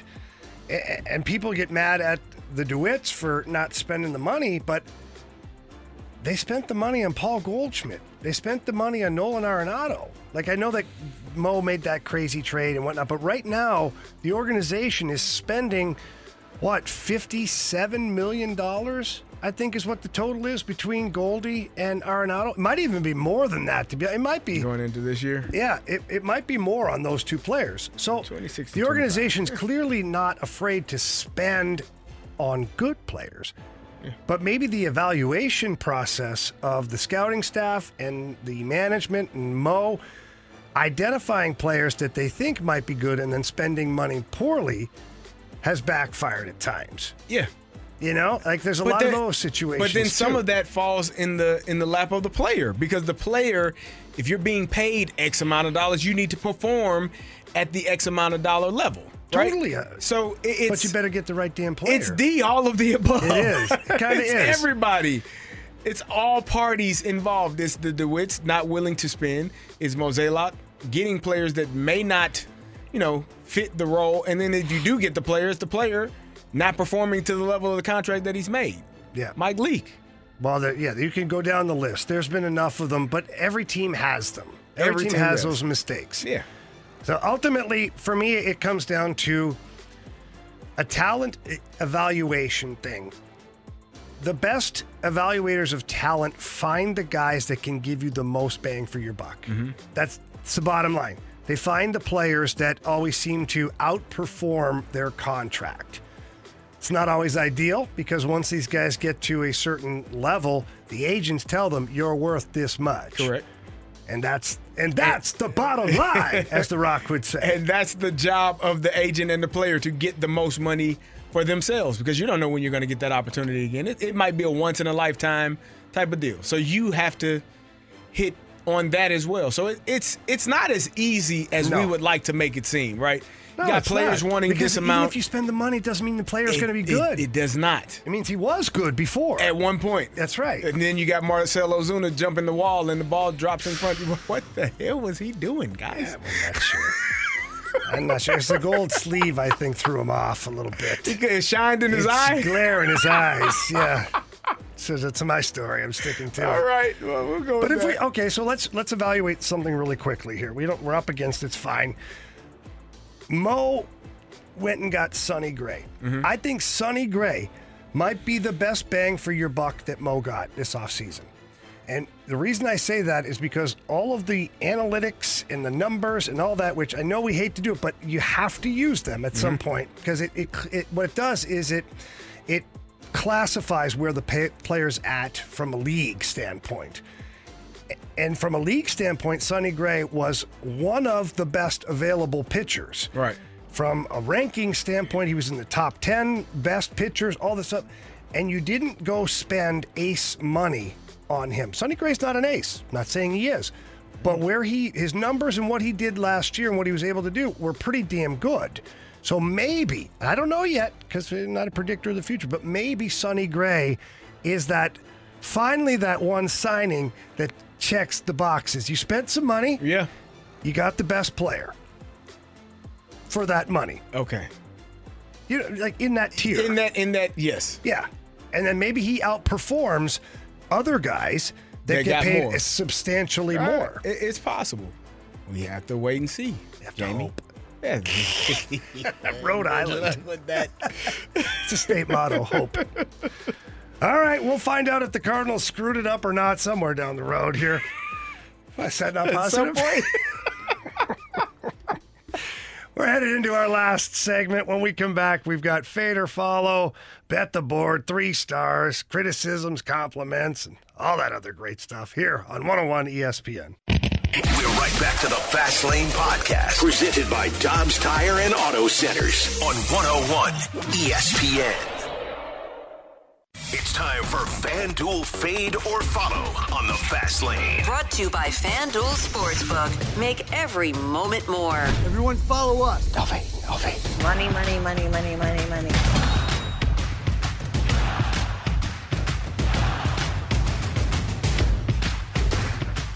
Welcome back to the Fast Lane here on one oh one E S P N. It's that time of the week, Fade or Follow. And uh, it's been a little difficult, C D. Not a whole lot of action going on no. in the sporting world. Not much. No baseball. Not basketball. You know, I, basketball. I love the N B A. I know you do. I, love I know you do. I'm a big fan, too. Yeah. Not really? Not no, really, okay. no. Yeah, we'll no. get you. We're going to get you into some basketball. Yeah, sure we will. I yeah. like playing basketball. Just not watching Just it. Not really watching it. It's just my thing. All right, we got our guy Bill, who is a returner here on uh, Fade or Follow. He's up one hundred bucks right now. Bill, how you doing? I'm good. How you been, Jamie? I'm good, man. I'm good. So we just talked about how it's been difficult to pick something. C D, my guy, pulled up our FanDuel account here, and he found us some hockey. It's the All-Star game tonight. We yeah. got uh, oh boy, we got Robert Thomas, who is part of Team McDavid, mm-hmm. and in their matchup tonight, McDavid versus... Tomorrow night. Or tomorrow, tomorrow night. Afternoon. Sorry. That's yeah. right. Tonight's a skills competition. Yeah. Tomorrow night, in the matchup between McDavid, Team McDavid, and Team McKinnon, it's a money line bet. We picked Team McDavid over Team McKinnon because our guy Robert Thomas is on that. Maybe. Are you going to fade or follow us? Uh, let's... I've followed two weeks in a row. I'm going to follow that again. Yes. I have no idea how they even create a money line on an All-Star game in the N H L, but I want to be in that room when they when they make that money line. So. There you go, buddy. All right, man. Well, Bill, good luck. We'll be watching tomorrow night. We'll be pulling for you. And uh, if nothing else, man, have a great weekend. Yep, you you guys as well. All right, Appreciate thanks a lot, it. Bill. All right. Take care. Yep, bye. All right, our guy Bill made his pick. Now we've got Bet the Board, don't we, Marshy? We certainly do. Right. So how uh, are we going to pick the uh, the batting order? Was it? Well, you won, you so won. You, you go, go first. first. Ah, I like the way you guys yeah. are showing a little bit of respect around here. It's about time. Well, I am headed off to the N B A because you know there you I go. love basketball, mm-hmm. and uh, I got a game picked tonight. I've got the Suns beating the Hawks, and that's uh, three three and a half is what the odds are. Phoenix minus three and a half. I'm going to play that on the spread. All right. I got Phoenix over the Hawks by more than three and a half. All right, I'm up next. I am looking, I mentioned this school earlier in the show, Quinnipiac. Oh, yeah. National champions for hockey, right? They won, uh, I believe it was a few years ago. Um, or maybe it was this past year. I can't really remember. But anyways, I'm looking at them in basketball oh, as they take on Manhattan. Oh. And minus one oh five for the money line.